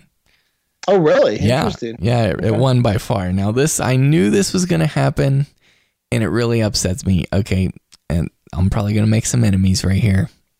So you got the Prowler versus A Nightmare on Elm Street. Okay, clearly, A Nightmare on Elm Street is one of the most classic horror films of all time. Having said that, we're talking about 80 slashers. The Prowler is maybe the best example of an 80s slasher if I had to pick one. So I am going to go with The Prowler, and I hope our audience is as smart as I am. Let's hear it. This is this is the widest spread. A Nightmare on Elm Street with 75% won. The Prowler 25%. And here's why, Wolfman Josh. I'm looking at I'm looking at the audience with my eyes a little bit narrowed and a little bit judgmental and a, no, I won't say condescending. They're all smarter than I am, but I, I will say I, I will say to the audience, This is strictly because I bet you most of the audience hasn't gotten around to seeing the Prowler. Um, maybe the, uh, because a lot of people haven't seen the Prowler. It's a lesser, yeah. It's like a, it's like a second tier, not in quality, but just in awareness. It's a second I think or anything that's not in one of the big franchises is kind of a second tier. right. But honestly, I think this is the top tier of 80 slashers. And Yes. I think um, of that second tier, I think it's easily one of the best. I would have thought it was the best known, but maybe not. Maybe I'm maybe I'm not in touch with our audience. But guys, I mean, I have even have a problem calling the Nightmare on Elm Street a slasher in the first place. and so and so this frustrates me greatly, but you know, I can accept it because look, it's hard to argue with such a classic piece of cinema as the Nightmare on Elm Street. Yeah, and I understand why they picked it. I'm not just saying it was just because they were familiar with it, but um, still, people, more people need to see the Prowler. That's all I'm saying there. So, okay, Slaughter High versus Sleepaway Camp Two. Now this is a problem for me. the, like these, neither of these movies should be in the contest anymore at this point. And it's like the, you, that's the problem with these brackets, not Kagan's brackets, but just brackets in general. Is you know these aren't necessarily two great films. They're both interesting films, but compare that to the last two we just talked about. Right. Either of them would have blown these two out of the water. Yeah. And so it's frustrating to lose the Prowler and still have a Slaughter High in the mix or whatever. Exactly.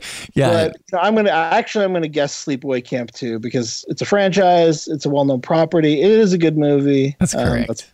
yeah, you nailed it. You got it. Sleepaway Camp too. And yeah, I just want to reiterate what Josh said. Obviously, we're not griping at Kagan. We're just griping because the Prowler is have been eliminated. That's why I'm griping. Anyways, yeah, I mean, listen, we're slasher fans like Greg Mortis did. You have to argue about them. That's kind of the point. exactly. That's right.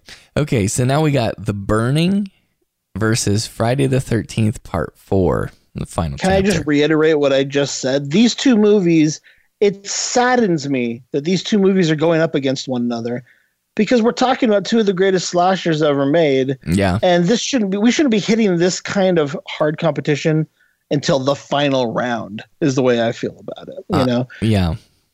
Look, my pick is The Burning because it's a standalone film. It doesn't rely on the breadth of an entire series and fandom and all this other stuff that Friday the 13th has going for it. Having said that, Friday the 13th Part 4 is one of the best slashers. It's um, one of my very favorites of the entire franchise. And I am sure that it must have destroyed The Burning in the landslide. Um, yeah, it did. Friday the 13th, part four, beat out the burning. So now the burning is out. Uh, now, now this next one makes me want to use profanity. Okay, it's uh, Pieces versus Silent Night, Deadly Night. Well, I know that you're a big fan of Silent Night, Deadly Night. Um, but you also heaped a lot of praise on pieces earlier this evening. This Well, very evening. I love Pieces. To pieces. I love it you to love pieces. pieces? yes, I do. Yes, I do.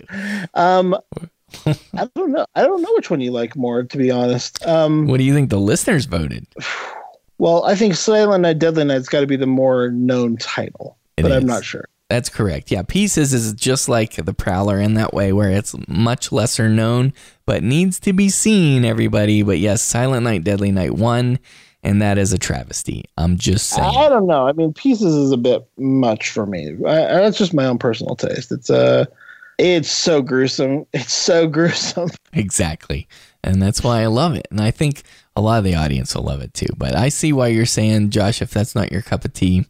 It, it's it's it's beyond my line. I'm I'm going to be honest. Okay. Like, and I talked about the New York Ripper, but to be honest, that one's close. That's right there on my line as well. Like those are Yeah. those are movies that are like okay, uh, you know. Well, Pieces, I mean, when you're watching it, it makes you feel uncomfortable. Like the waterbed stabbing Mhm. it just makes you feel like I shouldn't be seeing this. This looks absolutely real.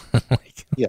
But anyways, okay, so this next one, Kagan left a little note. He says, "Okay, the matchup. Just so you know, the matchup is Friday the Thirteenth, the original, versus Halloween Two, and um, this was the closest match. Okay, And Really? and he says, Jay, you have to read those percentages on air so Greg Mortis doesn't get um, too upset at the HMP listeners for eliminating Halloween 2. That's right, Friday the 13th, the original one. Um, It's hard to argue with that, to be honest. yeah, it's the original, but I still can't believe that Halloween 2 got that close to the original of Friday the 13th. That Well, makes a lot of people love Halloween too. It's it kicked up the gore level. Mhm. It's got your Michael Myers. You know, I know you love the first Friday the Thirteenth, and as well you should. It's a classic film, but it doesn't have Jason in the hockey mask, and that's what I think what a lot of people most appreciate about the Friday Thirteenth series. And so Mhm. it's Yeah. difficult. You know, it's it's a it's a good matchup actually. Yeah. Those two. It really is. And and you know, because obviously I think if people as evidenced tonight here, I mean, you can look at these these results. If P, if you did a Halloween, the original Halloween versus Friday the 13th part 2, there it'd be a landslide difference, I think. I'm guessing. But That's a that's a great point. I'm, I'm I'm just curious. So anyway, that is those are the results of round two, and for round three, the matches are Friday the Thirteenth Part Two versus Halloween Four, and then you got Prom Night versus A Nightmare on Elm Street, and then you've got Sleepaway Camp Two versus Friday the Thirteenth Part Four. No break. and then you've got Silent Night, Deadly Night versus Friday the 13th. I can tell you the results of those right now, I think, but but anyways, Yeah. we'll see in the next episode. Well, the first one's hard. The first one's hard. I think. I think that's going to be very tight. yeah, that one will be close, but the rest of them are pretty clear, I think. Um, so just so the listeners are aware, this was our Halloween episode. And we did weekly recordings and weekly releases in October. And now we're going to be going back to our bi weekly schedule. Thank goodness this is killing me. No, I'm just kidding. But, but, um, so, you know, this comes out on October 28th ish. okay.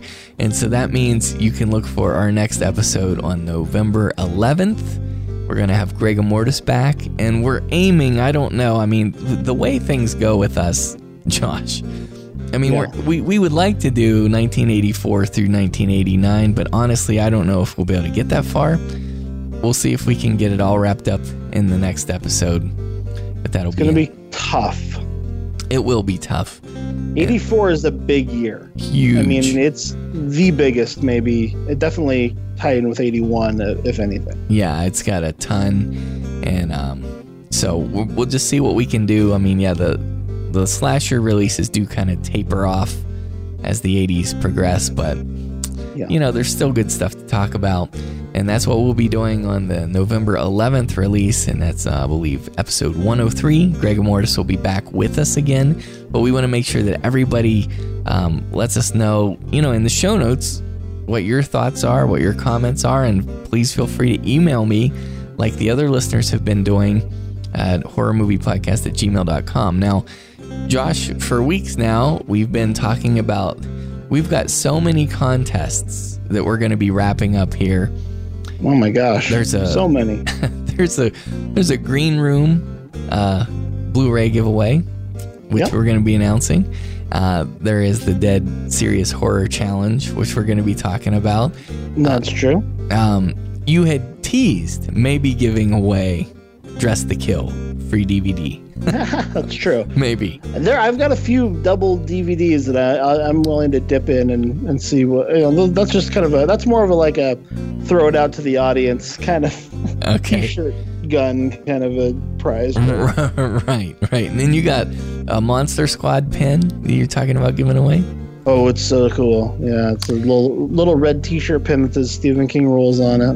And then we have several incredible posters, and and just so the, I hope the audience isn't mad.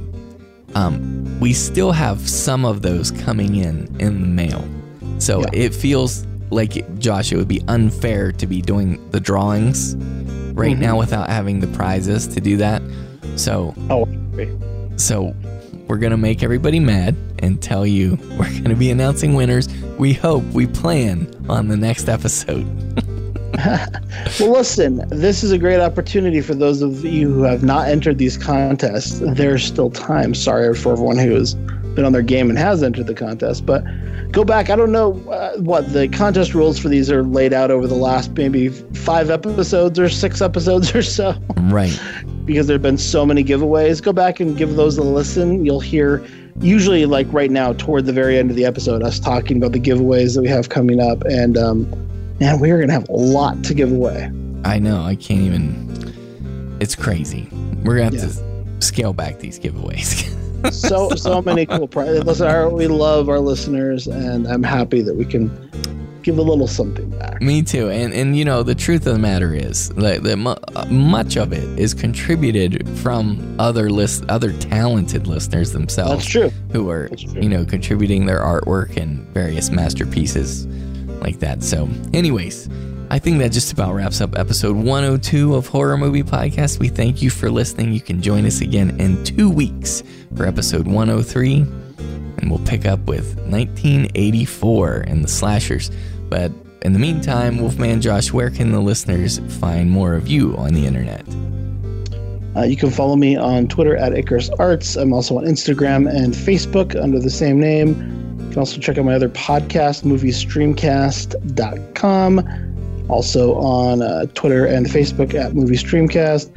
That is a podcast where we do short reviews of streaming content. And throughout the month of October, I did weekly releases of spooky movies that wouldn't necessarily make it on Horror Movie Podcast.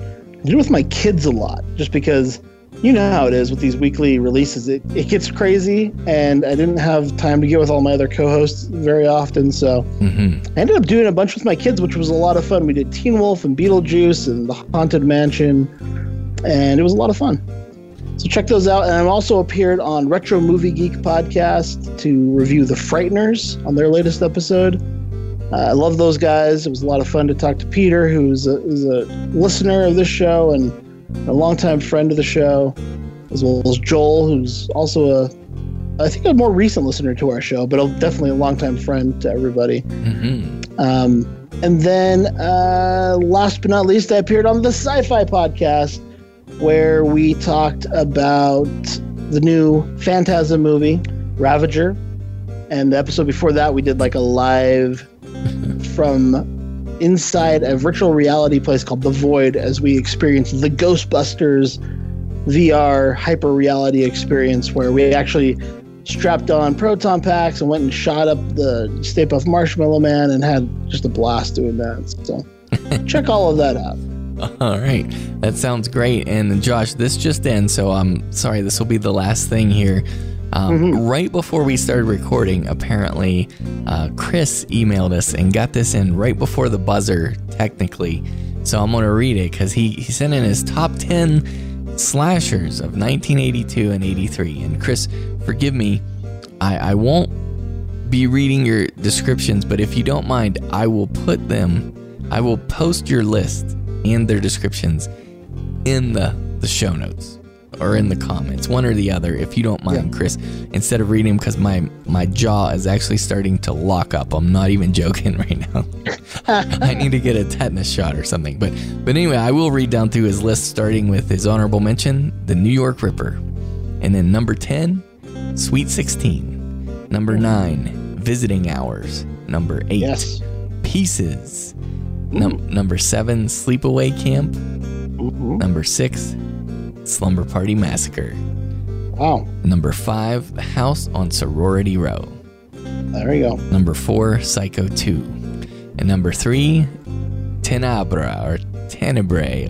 However the hell you say that. Chris, tell me how to say that so I can not butcher it every time. A lot Italian listeners, please call in, or is it Spanish? I don't even know. Okay. It's Argento, so that's. Oh, there we go. Yeah, so. Okay, and then number two is Alone in the Dark. Really? Wow. Yeah. Interesting. Okay. That's two. That's two people. Now Bill as well was sending out the love to that one. It's a bizarre. It's a bizarre movie. Yeah, definitely worth watching. He says it's part slasher, part siege narrative. That's all I need to know. And then the number one pick for Chris in his top ten slashers of 1982 and 83 is Friday the 13th, Part 3.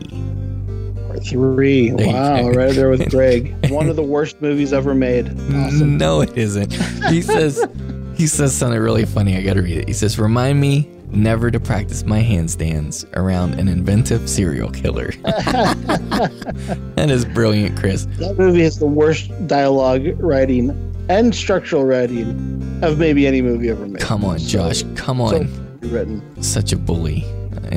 Anyways, Lastly, I wanted to give a huge shout out to Kagan for organizing the Slasher Madness thing. It's a big pain, and uh, I really appreciate, and we all appreciate him doing that because it's, it's a lot of fun. Despite it just driving all of us crazy that our favorite movies aren't going to win, it's it's a fun little thing to do. I was thinking we should do this every year. Like we should do some kind of a you know horror movie podcast bracket every year and make Kagan do all the work. yes, that sounds great. I love that idea. Thank you, Kagan. If the listeners knew, you know, he puts a lot of effort and time into it, and we really appreciate him. And I would love it if you'd come over and check out the sister show to this. It's called Movie Podcast Weekly. It is a weekly show where we review the new movies that are in theaters. That comes out once a week at moviepodcastweekly.com. We love your comments, so get involved in this horror movie podcast community. You can leave a comment in the show notes or email me at horrormoviepodcast at gmail.com. You can also leave us a voicemail at 801 382 8789. You can find all of our episodes, including the weekly horror movie podcast and Horror Metropolis, at our website, horrormoviepodcast.com. You can subscribe free in iTunes. You can also leave us a review there, and you can follow us on Twitter at Horror Movie Cast.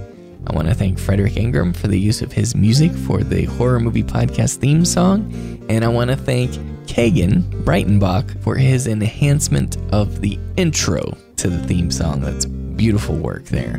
You can find more of Fred's music at frederickingram.com and more of Kagan's music at kaganbreitenbach.com. And I think that's it for episode 102. Happy Halloween. We thank you for listening, and you can join us again in two weeks for Horror Movie Podcast, where we're dead serious about slasher movies.